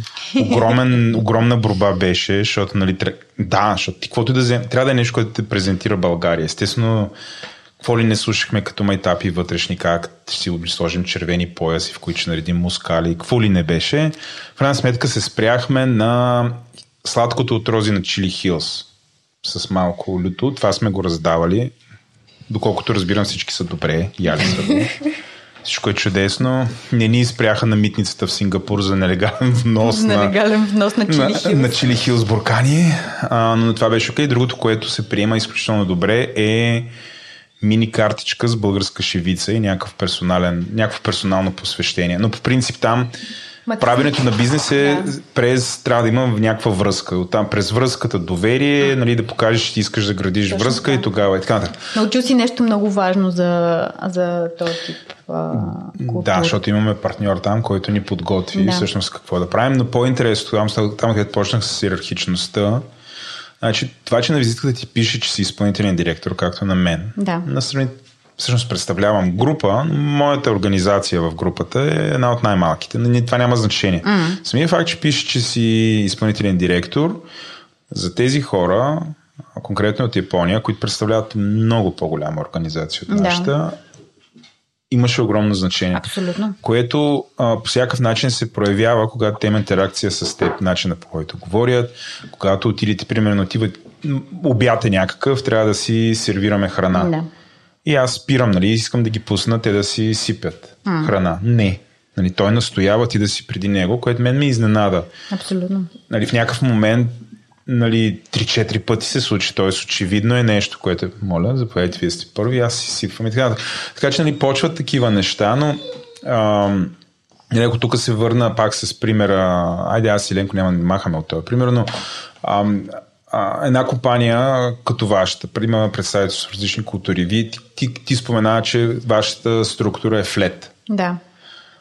Обаче искате да правите бизнес в Япония. Uh-huh. Там хората са изключително иерархични. Сега, вие ще ги провокирате или ще ги обучавате и така. Ще настоявате ли те да, да ембрейснат флет структурата или просто ще приемете, че те са такива и по някакъв начин, ако имате някаква нали, там, ако ги оценявате, няма да им пишете черни точки, затова, например, че са иерархични, защото те просто са такива и така. Но, нали? ние, ти ням, ние нямаме нужда да им пишем черни точки. Ние, няма да, ние нямаме изобщо а, нужда да дефинираме как те как те правят бизнес и така нататък. Но вие сте различни, това, което Ние сме, да каже различни, Влада. ние сме различни и ние се адаптираме. В смисъл, зависи от това какви са Да, ни- кой трябва да се адаптира? Зависи от това каква ти е, зависи от това каква ти е целта. Ако японец е дойде... да работим и да изкарваме Така, пари. Както е ултимата на всеки бизнес. Разбирам, да само, създаваме че- само, че за shareholder. Има различни, има различни казуси. Ако искаш да наемеш човек от Япония, който да се интегрира в твоята компания като твой служител, това е различно от това да искаш да правиш бизнес с enterprise организация в Япония и да искаш те да, те да видят в тебе партньор, на когото могат да имат доверие. Има голяма разлика Така между е. едното и, и другото нещо. И подходите като към а, тия ситуации ще бъдат различни. Да, ние ще Да очакваме. говорим вътре в организацията, вашата организация. Вътре в организация. Искам ти дам и другия пример, защото ние, аз имам такъв пример. Специално с Япония, нали, ние много дълго време имаме много Имаме клиенти и колеги от а, Япония. Що имаме колеги от Япония? Защото едно от нещата, с които не можем да се а, справим, нали, ние, нашата компания оперира на английски. Нашите японски клиенти не говорят английски. Ние, за да управляваме проекти в Япония, да имаме клиенти в Япония, трябва да имаме хора, които не просто разбират културата, но говорят флуентли език. И дори и когато нямаме служители, които нали, говорят японски, обикновено работим с няколко външни контрактори, с които нали, сме се разбрали, те знаят ние как оперираме, знаят как работим. И те ни помагат да бричнем тая нали, дупка и културната, и езиковата. Но това е, японците са единствените клиенти, с които говорим така, а, с които работим така. Никъде на друго място, нали, дори примерно клиентите да не говорят а, супер добър английски, а, нали, не използваме преводачи. Имаме немски, швейцарски клиенти, имаме френски, френски клиенти, нали, има хора, които имат екипи по, по целия свят, навсякъде на друго място език английски. С японците беше интересно по две причини. Ние първо имахме нужда да някакъв начин да онборднем а, единствения, мисля, че служител, си служител, който сме не, не имали едно време в Япония. Той вече не е при нас, но работи от време на време като външен консултант все още с нас. А, това не беше трудно. Що не беше трудно? Защото Шничин беше от много дълги години част от WordPress общността. И ние го познавахме и имахме изградено доверие с него на базата на лични интеракции. Ти тук докосна по някакъв начин две от скалите на, на културната интелигентност. Които в, са? в случая, които, за които разказа. Скалата, за, скалата на а, лидерството, нали, смисъл начина, разлик, смисъл, извинявам се, компонента лидерство, как хората са свикнали да, да водят и, или да, са, да управляват а, в различни култури и скалата за изграждане на доверие. А, значи основните, двете крайности на скалата на лидерството, сега, извинявам се, че толкова куцо ги превеждам тия неща, ама съм ги потребявала до сега само на английски. нали? Окей, е, между Дали- другото, окей да ги казваш. leading, ли, the, the leading component е, нали, там в двете крайности са егалитарните или цяло плоските култури, нещо, което описах в Human Made. Human Made от едно време Да, ние да, си- плосък. ние Но си- сега май не е плосък, защото сте големи. Пак, не е практически пак сме супер егалитарни. Нали? Mm. Може последният човек, който е нед в компанията, да отиде да пингне CEO-то утре. Да му нали? се изречи. И да му каже и да, и, и да си говорят за Age of Empires. Нали? Това е супер егалитарно. А за, при... а за приходите в 3 месечета? може, може всек, всеки, да. дори на етия утре, да отиде и да пита CEO-то за приходи в 3 месечето. Това е окей okay и няма никакъв проблем. CEO-то не работи, да само говорят отговаря. за- Добре са, бе, казах за добре, бе. Смисъл, стига ми задавайте ни си. Мисълта ми е, че няма неудобни въпроси. Чакай да свърши тестовия период, ще ви.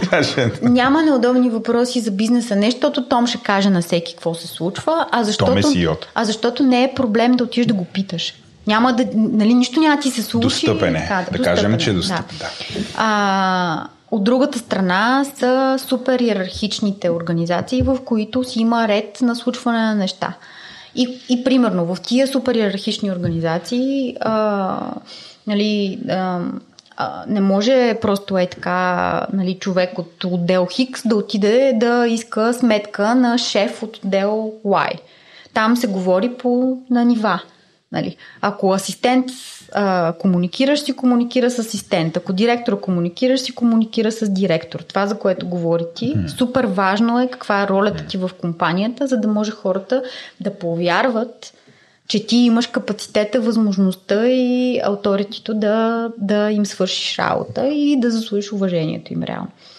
А, докато, нали, примерно, много е интересно в, по, по тази скала а, в различните култури как хората възприемат собствените си лидери. А, примерно там, където има а, много плоска структура и там, където има много силна иерархия. Примерно в по-иерархичните култури, за да си шеф на някой, човек обикновено очаква да може да свършиш неговата работа по-добре от него. М. Тоест ти трябва да си минал през това, което той прави, ти трябва да минеш през това, ти трябва да можеш да правиш аз това, което, кое, което мога да правя и трябва да можеш да го правиш по-добре от мен. Иначе аз никога няма да те призная за добър менеджер и ръководител. Тип Макдоналдс. Ми не знам. Не, защото там, нали, Не, ти Там примерно... историята показва, че почваш от- подредено Да. и дефинирано. почваш от в пържен картофи до Програмистите и системните администратори са много, са, са много добър пример тук, защото, примерно, руските програмисти искат шефа им да е по-добър програмист от тебе. Докато в, примерно, западните компании шефовете на програмистите няма нужда изобщо да са програмисти.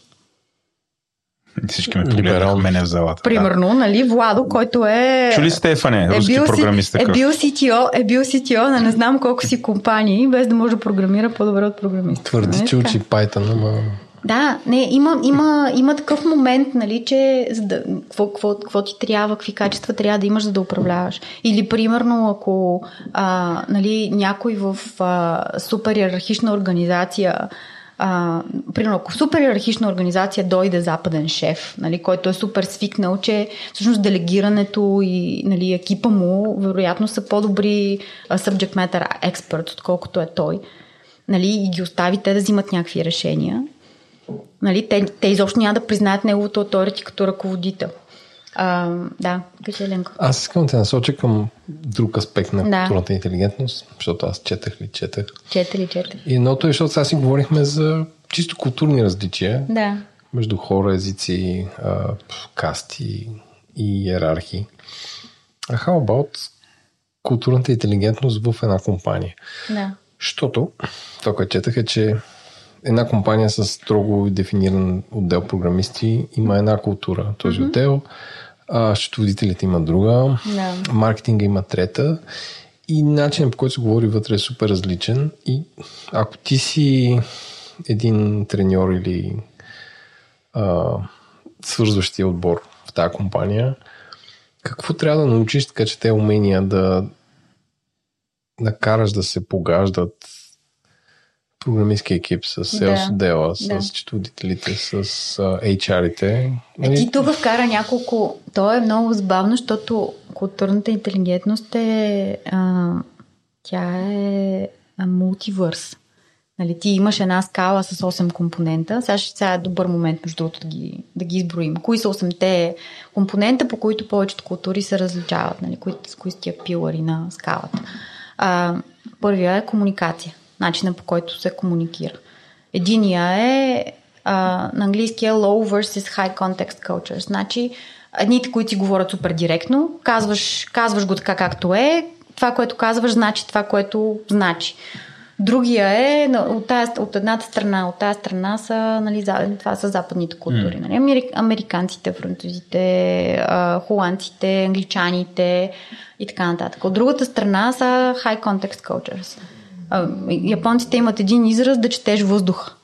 The air. Нали, гледаш а, а, body language и така нататък. И всъщност нещо, което човек казва, може изобщо хората да не го възприемат буквално по начина по който бъде казано. Нали, в зависимо от това как е казано, от интонацията, от а, начина по който човека държи главата си, нали, къде, къде гледа и какво прави, нали, може да означава съвсем различно нещо. Нали, това да викат yes не е yes и, и no не е no. Нали. А, така, комуникацията, това са, това са двете крайности на скалата. Сега, помежду тях има очевидно нали, много, а, има голям спектър тази скала. Другото е а, начинът по който се дава обратна връзка. Директна и индиректна. Нали, обратна връзка. Едното е супер директно, казваш си го пак, нали, както, Не ставаш. Както си, да, не ставаш. И другия човек, нали, няма да тръгне да се тръжка и да умре, нали. Приема. Друг, другото нещо, нали, от друг, другата крайност е, нали, трябва да е супер деликатно, защото ако дадеш супер негативна обратна връзка супер, супер бързо, след край и отношенията ти с тия хора, нали, приключва, нали, там свършва света. Може да дадеш конкретни култури, в които това е валидно. Ще ти дам, обаче, ако не ги минем сега всичките компоненти, според мен никой няма се върне. Ще ги минем, аз съм си записал, че доверие, да. защото Еленката метна, обаче аз съм си записал, че трябва да минем да. доверие. Значи, ще минахме, лидерство, това е, това е комуника... комуникация. Да, комуникацията, начина по който се дава обратна връзка, убеждаването, начина по който убеждаваме някакви хора. Убеждаването е част от комуникацията или това е не, отделен убеждаването, е отделен, комп... убеждаването е отделен компонент. Що е отделен компонент? Защото в различните култури хората са свикнали да възприемат една информация за достоверна и да, и да, нали, да й вярват на различен да. принцип. От едната страна са хората, които искат принципите първо, Примерно, нали, тръгваш да защитаваш някаква, искаш някакъв проект да го приемат всичките ти колеги и почваш с теорията. Mm-hmm. Еди, кой си казал, направил и така нататък, е така е. Абе, е, трябва да докажеш. Тук е, тук е теорията, на базата на тази теория ние ще направим ей това. От другата страна е практиката. Тръгваш с лида. Нали? В смисъл, ей, тук е това искаме да направим, искаме да експериментираме, искаме да пробваме това, това, това и това. Нали? И ще видим какво ще стане. Нали. Руската школа, ние сме учили супер много по руската школа. Как се учи математика? Учиш теорията първо и след това почваш да, нали, да решаваш задачи. Помните ли как сме учили, примерно, алгебра, геометрия и така нататък? Почти като за зубрене, без контекст. Да, теорията първо, нали? Физиката по същия начин. Научиш някакви неща и така нататък. От другата страна, другите школи нали, тръгват директно да им показват някакви неща, как работят на практика и оттам извличат теорията. И на базата на цялото това нещо, нали, различни хора са им важни различни неща. Примерно един германец ще ти иска да му изкараш нали, цялата мотивация защо си взел някакво решение, преди да му кажеш какво решение си взел. Американците ще кажат, кажи тук какво правим. нали, не ме занимавай с всичките тия допълнителни неща. А, и така нататък. Та, така, начина по който убеждаваме хората в едно определено нещо. А, четвъртия компонент е воденето, лидерството. Нали? Дали си част от егалитарна схема, плоска структура или, или си свикнал на супер сериозна иерархичност във всичко. То тръгва от семейството, от ролите в семейството и стига, нали, до, стига до бизнеса и начина по който се прави бизнес. А, вземането на решения е петото. Нали, дали решенията се подават отгоре или се взимат а, от всички хора, които са, седят в залата и нали, дали е consensual или top-down. Нали, върви съпробвай на американски екип да му снесеш, особено в егалитарна компания, да му снесеш а, директива от шефа. Нали, смисъл, при нас това е а, на американците, отидем ли да им кажем, е така ще правите нещата, смятате, ще направят обратно. Смятате, че това е раят, нали? Смисъл, първо, че ще кажат, че си супер тъп, е. нали? няма значение дали си им шеф или не. Второ, ще дадат 15 аргумента, защото това няма стане и така нататък. Там абсолютно задължително в колкото по-егалитарна структурата, толкова по-консеншъл трябва да се вземат решенията, освен, нали, ако по някакъв начин не сте решили в началото, че ще следвате някакъв друг принцип заради нещо спестяване на време, за да пробваме, за да нали, пробваме с MVP подход и така нататък. Но съм много, много не, не Между добре. Аз съм работил и съм много големи американски компании, които въобще не са егалитарни. Да, да. Строго ако, ако, иер, ако иерархията е заложена като, нали ти казвам, като да. поведенческа рамка и като нали, основа на нещата в компанията, което ми нещо страда тук, а, тогава е различно.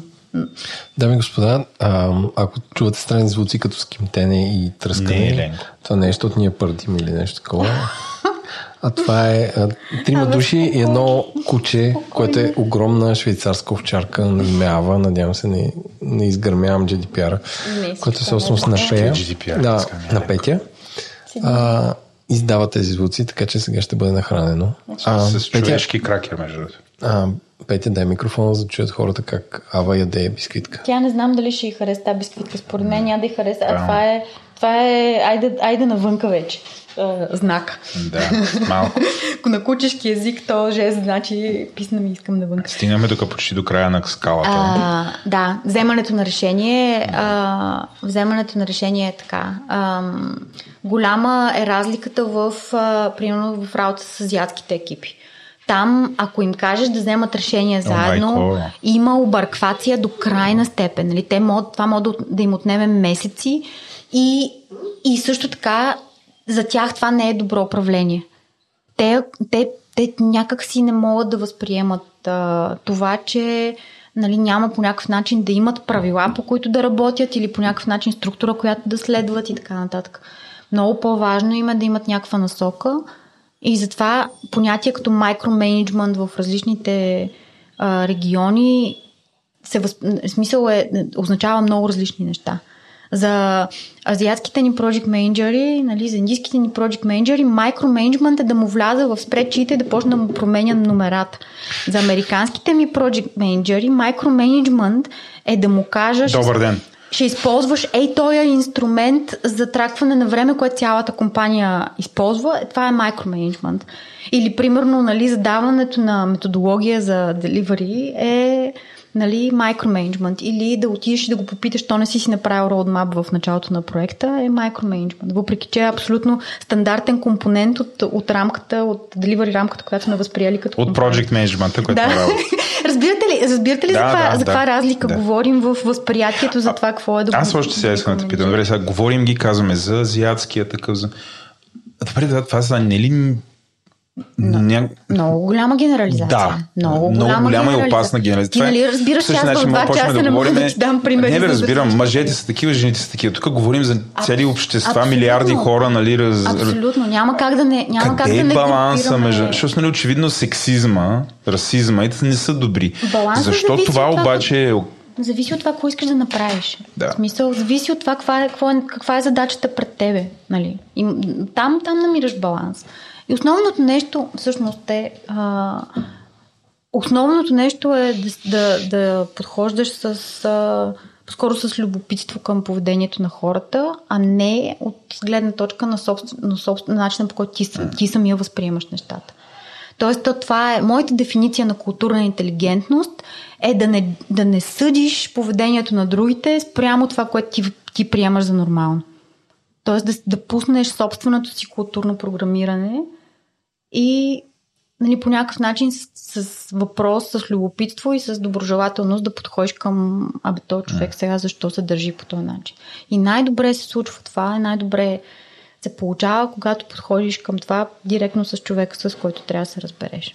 Но не всички могат да го направят това. Нямаш време да, да разбереш толкова много за всеки един човек, с който трябва да имаш интер, интеракция и затова генерализациите помагат долу-горе да можеш да пиннеш в главата си какво може да ти се случи, ако отидеш в определен регион или ако Това не е работиш ли предразсъдък, всъщност? Не. Не е ли ли друга дума за предразсъдък? Не е предразсъдък, той е, подго... той е подготвен. Ти, ти не очакваш, че този човек ще се държи по е, то точно конкретен начин. Но знаеш, че Е, напротив, ти Дария и каза. Примерно, ели кои си менеджери, ели кои, примерно, американците правят ели какво си. е казал го И това. очакваш, Американците, ти очакваш които... да са такива, така е, да са много американците, с които аз егалитарни. работя, са такива, защото рамката на нашата компания е такава и те имат възможност да го направят това нещо. Ти каза друго нещо. Американските компании, в които ние работим, са супер иерархични, там никой не се държи че съм срещал и такива. Така е, но пак ти казвам, супер много зависи от контекста. Тук говорим за хората в някакъв рол, в рол вида им. Нали? Тук говорим за нещо, с което може да се сблъскаш като менеджер на конкретен човек. Защото там връзката е различна от работата в екип. Моята, мой, моите колеги от Индия са супер типични представители на английската култура, точно по начина, по който са описани в, а, нали, в а, културната карта на Ерин Майер. Нали, те са с много високо уважение. Нали, моята, аз, аз наех, а, тая, история разказвам в един от толковете, които ти не искаш да гледаш. Но аз като си немах екипа, наех една американска, една матка от Америка и една от Индия. Те като поведение, нали, като поведение, като типаж, като а, а, някакси на, на CV и така нататък, бяха абсолютно един и същи човек. И като а, характери също. Супер весели, супер Очаквам, доброжелателни ама, и така нататък. твиста. Ами да, само че като, като тръгнах да се разбирам с, а, всяка, с всяка от тях за това, че как аз обичам обратна връзка в контекст, нали, а, говорим си директно, даже като сме заедно в а, кол, обсъждаме какво е окей, какво не е окей и така нататък. Това нали не е критика или нещо такова. И те и двете казаха да, супер. Това е много яко. Давай ни обратна връзка в контекст, давай ни обратна връзка как, нали, в момента, в който правим нещата и ние ще ти даваме обратна връзка по същия начин. Няма никакъв проблем, нищо ти си ни шеф. Нали, говорихме го това, изрично го говорихме. Да, аз съм ви шеф, обаче няма, няма никакво значение. Нали? Смисъл, аз искам обратна връзка в контекст по същия начин като вас. С, америка... с американската ми колежка нямахме никакви Се проблеми. получи. Влизали сме в а, нали, такива здравословни конфликтни ситуации, в които тя не се съгласява с мен, ся- сядаме, обсъждаме ги и така нататък. А, по същия начин аз нали, отивам, давам ми някаква обратна връзка за нещо, което е направила. Нали, тя седи, мисли, нали, не свършва света и така нататък. С индийската ми колежка, първия път, когато не помня, вече бяхме на някаква среща и тя нещо предложи, нещо каза и аз а, може би примерно съм ми казала дай да измислим някакъв друг начин, защото примерно тук има ни три неща, които може би не си взела предвид, като го даде това предложение, защото не ги знаеш, още си нова и така нататък. И тя изведнъж като взе, взе че млъкна. От тогава не ка- се обаждала. Не, не каза нищо до края на срещата. И след това имахме, веднага след, то, след тази среща имахме лична среща, в която влязохме и тя, и тя беше разревана. И аз казах, Ванита, какво става? Нали? И тя каза ми, ми нали, защото беше още on probation. И каза ми, ти сега ще ме уволниш. Естествено. И аз си казах, как ще... И как ще- каза, ти си уволнена също. ми хрумна тъпа, тъпа шега. И аз си казах, как така ще те уволня, нали, нали си говорихме за обратната връзка и тя каза ми, а, ами ти нали ме критикуваш пред всички, нали ти ме изкритикува пред всички останали. И, и, и нали, това, ако ми се, нали, на всяко друго място, където това ми се е случило, следващата стъпка е било да ми, да ми свърши пробацията. И сложат главата на дръвника. Да. Ей, таки, ей, ей, такива неща. Тя до ден днешен има проблем, въпреки че сме го говорили, дори в контекста на нали, Ти на като си нанесла такава травма, Тя до ден днешен има проблем на мен да ми дава обратна връзка. то и аз имам. А, аз искам да питам а, провокативния въпрос, къде е границата, защото ти казваш, че трябва да подходиш с емпатия, с питане за цялото това нещо, а, да приемаш, че някакви странни неща са нормални. Къде Няма вече странни е- неща. Те могат на тебе да си странни. Е, сега да. Да, да, ти да. ги възприемаш като но е, странни. но е окей нещо, нали, възоснова на твоя бекграунд, нещо да ти се струва странно. Смисъл, нали? Окей, okay, нещо да, да не разбираш и да си се струва Да. да. най- най-нормалното нещо на света. Въпросът ми е къде е границата и къде вече това пречи на работата. Еми, границата е там, където вие решите като компания и там, където Трябва ли компанията да има мисия, визия, ценности и границите са обала протокола? Аз не Трябва компанията сериозно. да има мисия, визия, ценности и поведенческа рамка. Поведенческата рамка е нещото, което на нас най-много ни помага. И изследването на, на непрекъснатото изследване на тая поведенческа рамка е, е нужно. Не за да се адаптира, а за да помогнеш на хората, които не разбират части от нея, да разберат защо тя е такава. Не е задължително да си адаптираш поведенческата рамка, но ти обучаваш хората, които идват да работят при теб на културна интелигентност, то- точно толкова, колкото и ти самия се обучаваш за това те как и по какъв начин мислят. И сега тук има един принцип, къде границата е много добър въпрос. А, какво би престъпило границите на къде е middle ground нали, на всичките тия хора, които се събират да работят заедно. А, моя личен принцип, по който аз преценявам къде е, къде е моята граница, е базиран пак на една теория, която слушах някъде и ми много ми хареса една, една социална психоложка Джулия Мидълтън. А, говореше за нейн експириенс, отива в арабска държава и хората й казват, трябва да си покриеш главата. И тя казва, как, как ще си покрием главата, това, нали... Това коя година се случва? Еми, може би преди 10 на години нещо такова. Как си покрием главата, това е срещу моите принципи и така нататък. М. Нали, и те казват, нали, да, за да излезеш като жена да говориш пред тези студенти в тази държава, трябва косата ти да е покрита. Нали. И съответно ти там трябва да вземеш решение, което ти е по-важно. Нали. Той, кой експириенс ти е по-важен? И тя а, дава една теория за така нареченото ти ядро и за нали, на английския the, your core and your flex. Нали, хората, всеки човек има ядро от ценности. Нали, това са нещата, които те правят тебе. Нали, това, са, това е ценностната ти система, това са нещата, които, без които не би бил този, който си. И всеки човек има нали, някакси е, една гъвкавост около себе си от принципи и неща, които нали, могат да се променят. И, да, и тя дава примера, нали? човек с супер ниска, несъществуваща ценностна система е сейлс човек, който ще ти продаде баща си, майка си, ще, ще се промени 15 пъти в зависимост от това, какво иска да постигне. Нали. Него, той изглежда като да няма ценностна система. Ценностната му система се променя в зависимост от...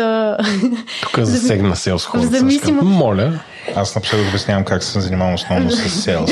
От другата страна на тая... Сърцето ми кърви в момента. От другата страна на тая, на, на, на тая скала е нали, баба ти, на която а, не мога да я убедиш по никакъв начин. Нали, моите баби, двете, не можех да ги убедя по никакъв начин, че основната ми функция в живота не е да създам семейство и да раждам деца. Нали. До края на... Нали, това, това са ти роднините, дето спориш на политически теми с тях на масата по празници. Нали. Това са хората, които нямат никакъв флекс. Нали? Те, те просто не могат да адаптират мненията си спрямо средата и така нататък. Флекс идва от флексабилити. От флексабилити, да. Не са гъвкави. Не, не, че не, флексват, както да. Ленко обича и да казва. всъщност границата, границата е къде, нали, кое нещо е, е част от абсолютната ти ценностна система и кое може да флекснеш. Нали? Аз най-лесният пример, който даваме, аз супер много закъснявам. Аз закъснявам ужасно много. И това част от колегите ми, американци и а, англичани супер много ги дразни. Защото и нали, западноевропейци също, особено германците, нали, там не, тук веднага влизаме в клишето. Що ги дразни? Защото нали, те са расли с концепцията time is money, нали, не може. Някой ако закъснява, това е супер неуважително към тях. За мен е да закъснявам няма никакво значение, защото нали, това дали съм на време няма никакво значение с а, това, което мога да допринеса за крайния резултат от а, нали, повода да се срещаме. Нали, за мен, ако някой ми закъсне и 5 минути, 10 минути, 20 минути да ми закъсне, няма никакъв проблем. Нали? Аз си намеря да си правя нещо друго, нито ми е уважително, въобще никъде не си го слагам. Нямам никакъв проблем с това. Обаче в момента, в който осъзнах, че а, нали, на, колеги, на някои от колегите ми това им е заложено като някакъв кор принцип на професионализъм, за професионализъм и за уважение. За мен не беше чак толкова страшно. Нали, смисъл, аз можех да положа някакво усилие да не закъснявам, като примерно се тъпна някакви тулове да ми напомнят, че трябва да влизам в някакви срещи на време. Нали. Най-простия пример. Това е най-елементарният пример. Нали. На мене да не закъснявам или да закъснявам ми е в флекса, въобще, въобще не ми дреме. За, за тях обаче, като някакви нали, експерти и така нататък, това е някакво супер съществено. И съответно преценяваш дали нали, да решиш една, да изгладиш едни такива отношения по този начин, като положиш малко усилия, винаги има някакво полагане на усилия от някоя страна или от двете. Това във връзка с полагането на усилията. Нещата, които четах е, че ам, нали, HR-ите или HR екипите mm. полагат много усилия да, да използват а, културната интелигентност и разбиране като някаква работа, която трябва да свършат и правят да. тестове на хората и така нататък. Но мен ми се струва доста по ам, отговорно и лесно, ако ти работиш с различни хора, просто да се постараеш да научиш неща. Точно.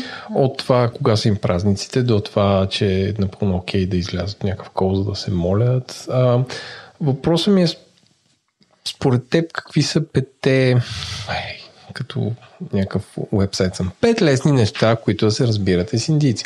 А кои са нещата, които човек трябва да положи усилие, да. за да разбере прямо културите. Защото ти от една държава като Индия, те са, имат 600 езика, да. 100 касти и можеш много да объркаш двама души в различни села, ако подходиш към тях по един и същ начин. Какво трябва да полагаш като усилие, за да разбереш тази култура, защото според мен е както да не закъсняваше въпрос на уважение към другия, така и разбирането на неговите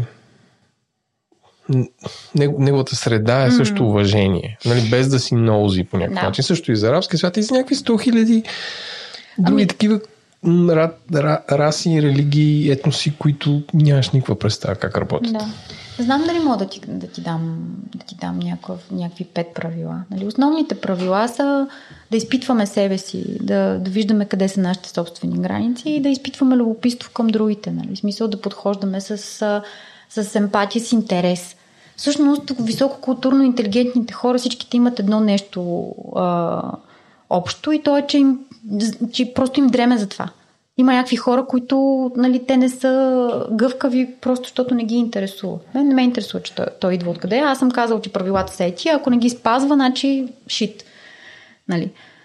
Всичко зависи от това, в каква среда искаш да работиш. Нали, за да си високо културно интелигентен, трябва просто да ти дреме за това. Трябва да искаш да разбираш. Трябва да по някакъв начин да освободиш пространство в главата си и затова да, да, да научаваш. Как е най-добре да разберем каква е културата в една компания? Преди да решим ще кандидатстваме или там, може би компаниите трябва много повече да наблягат и това да бъде описано на сайта. Да, абсолютно. Такъв вид трябва документи да, искаш, да са публични. Да, трябва да искаш ценностите на компанията и да виждаш дали те са просто някакви смукани от пръстите, а, нали, такива каквито 99% от компаниите искат и имат. И трябва да видиш дали има дефини, дефинирана поведенческа рамка. Готините компании имат.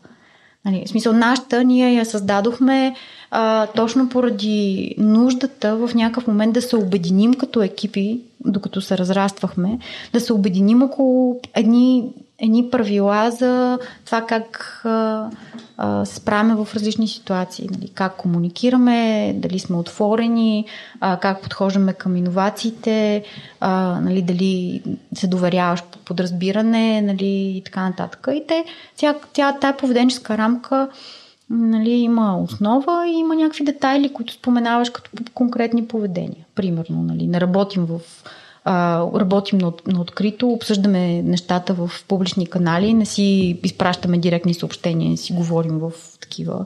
Това е част от нали, частта от поведенската ни рамка, която се фокусира върху транспаренси и нали, това, че continuous improvement, нали, с, учене през начина по който работят колегите ти, нали, съдържат колегите ти. Нали, друго е, друг, другия момент е с, нали, уважителното отношение към всички, абсолютната непоносимост към, нали, при нас няма Brilliant Jerks.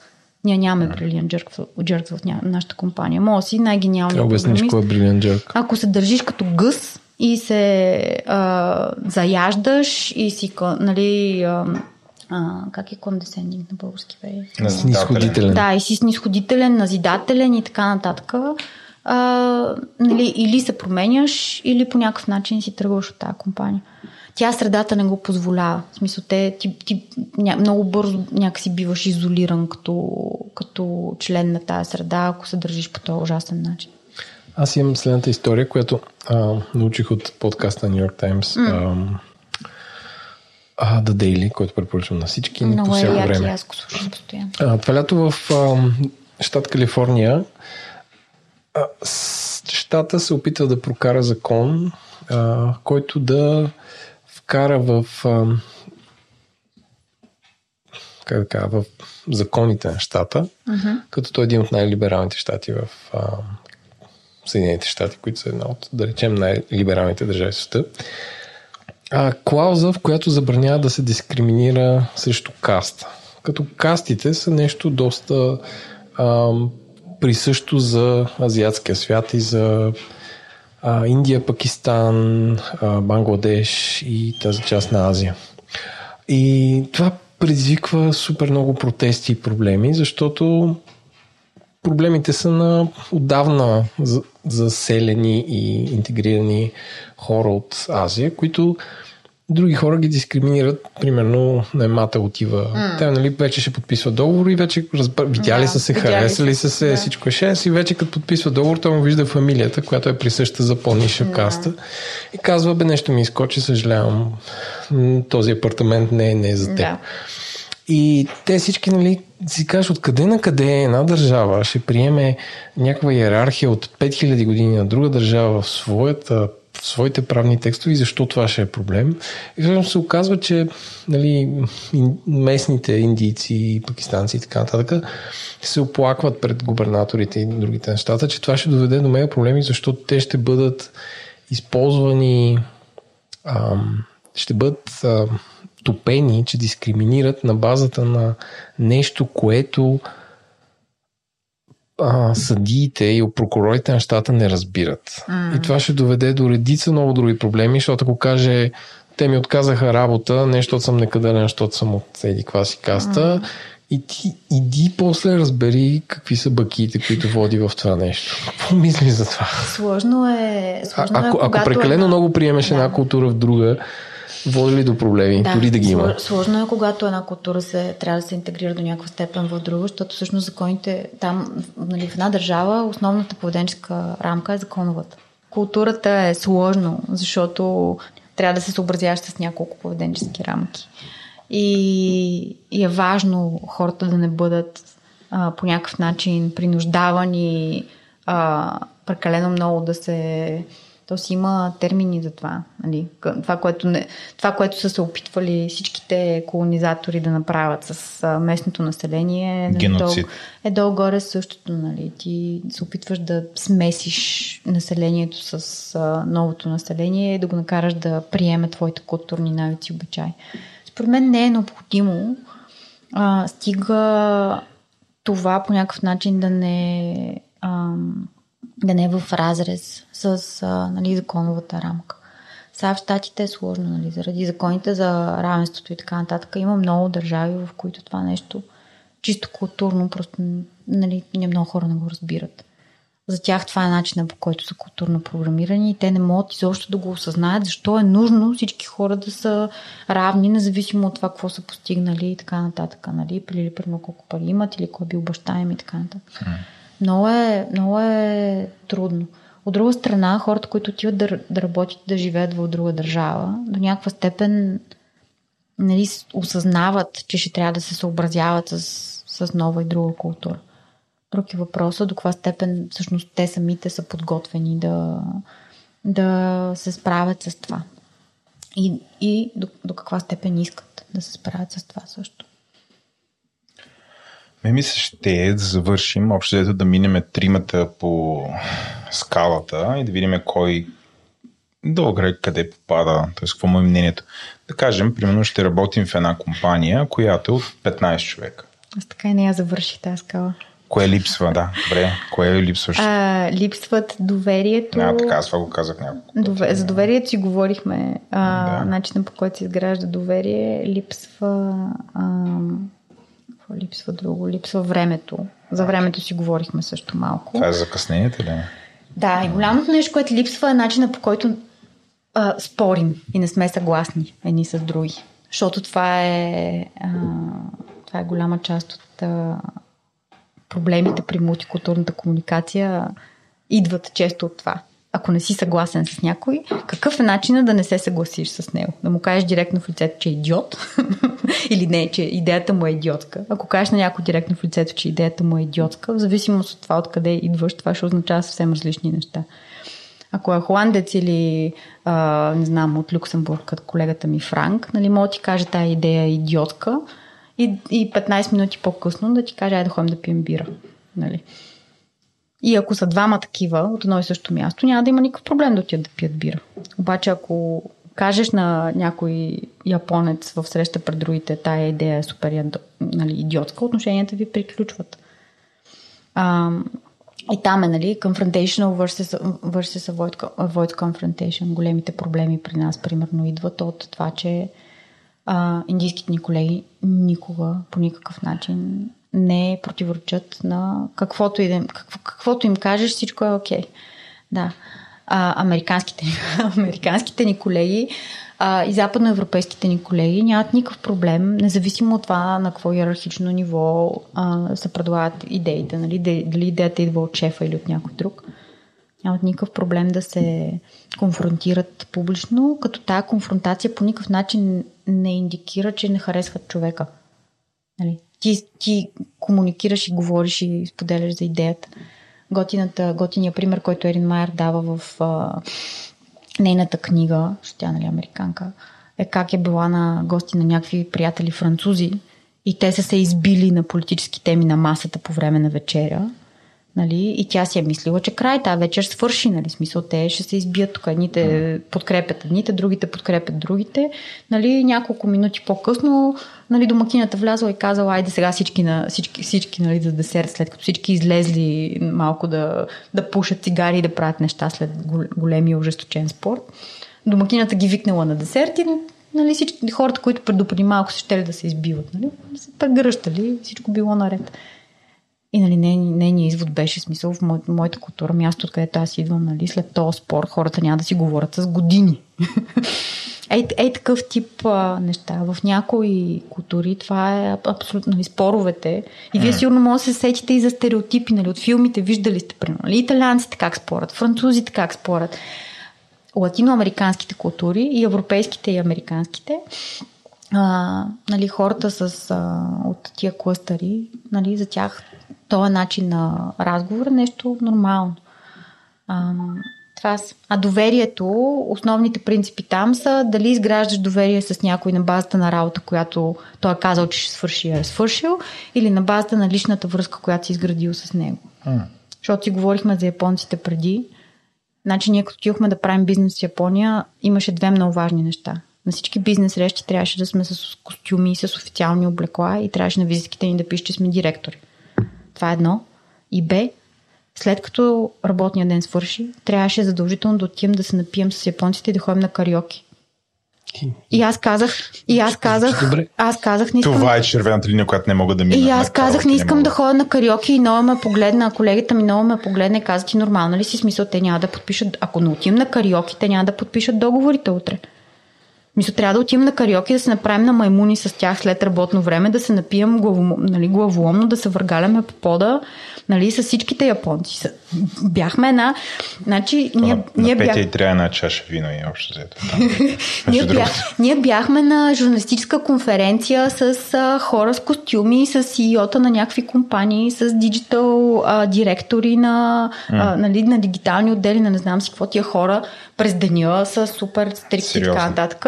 Отиваш вечерта с тях на кариоки и ги виждаш нали, да намазват и се въргалят по под. И не може. В смисъл, трябва задължително да излезеш, да отидеш да ядеш с тях. Същите са а, всичките латински кластъри са същите. С тях трябва да се седне на маса. Не седнете ли на маса, нали, бизнес отношения забрави почти като мен и Еленко. Ние като да. сме по бизнес и говорим двамата, винаги трябва да сме на Докато, маса. примерно, американците и западноевропейците, нали, с тях всичко се, нали, довер... изграждането на доверието се базира на това какво си свършил, какво ти е портфолиото, нали, какво казват някакви хора за тебе и на, примерно, нали, разбрали сте се, примерно, че в първа фаза на проекта ще свършите хикс, вършите го, всичко е наред. Няма никакъв проблем.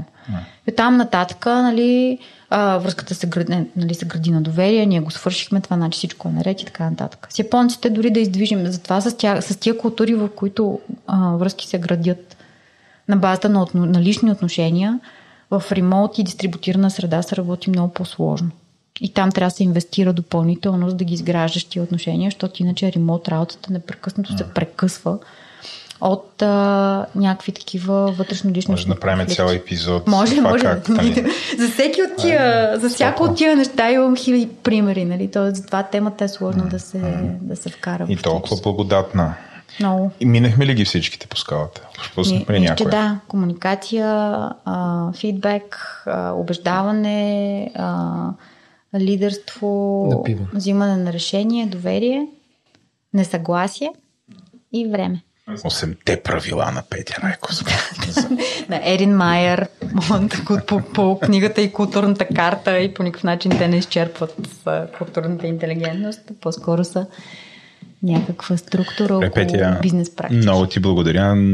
Драги слушатели, надявам се, че всичко това ви беше супер полезно и намерихте нещо за себе си. Въпреки носталгията по економедия. Вижте, това е реакъринг тема. Интерспейс, писание егоист, економедия, всички тия неща са там, нали? То си е част от нашия подкаст и нашите, нашата идентичност за как да кажа, за добро или за зло, нали, история е случило се и ние там сме се формирали.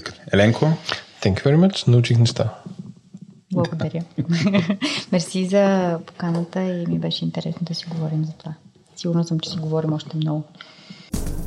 Това беше всичко от нас. Ако този епизод ви е харесал, може да ни подкрепите, като отворите говори-интернет.com и изберете да станете патрон на подкаста. Благодарим на всички над 200 човека, които ни подкрепят, както и на компаниите SiteGround, Dext, remixshop.com, Merkle и Sendinbull, които са партньори за тази 2023 година. Аз бях Еленко, водещи бяха Владо Еленко, продуцент на епизода, редактор на епизода е Димитър Панайотов, аудиоредактор и монтаж Антон Велев, корицата и музиката на епизода са от нашия артист Унко, дизайна на бъншния ни сайт е от Иван Гинев. В обратната връзка може да ни пишете в Twitter на говори подчертавка интернет.com, почта ни е info маймускуа говори-интернет.com. Ако искате повече хора като вас да намират този подкаст за полезен, може да му оставите ревю в iTunes или Spotify с 1, 2, 3, 4, 5 звезди. А пък ако този подкаст не ви стига, може да видите другите ми подкасти Дропи или Парите говорят, Естествен интелект, Ден, Тилда на клон черта и Говори артистът, които са навсякъде във всички мрежи, откъдето си вземате подкасти. До скоро!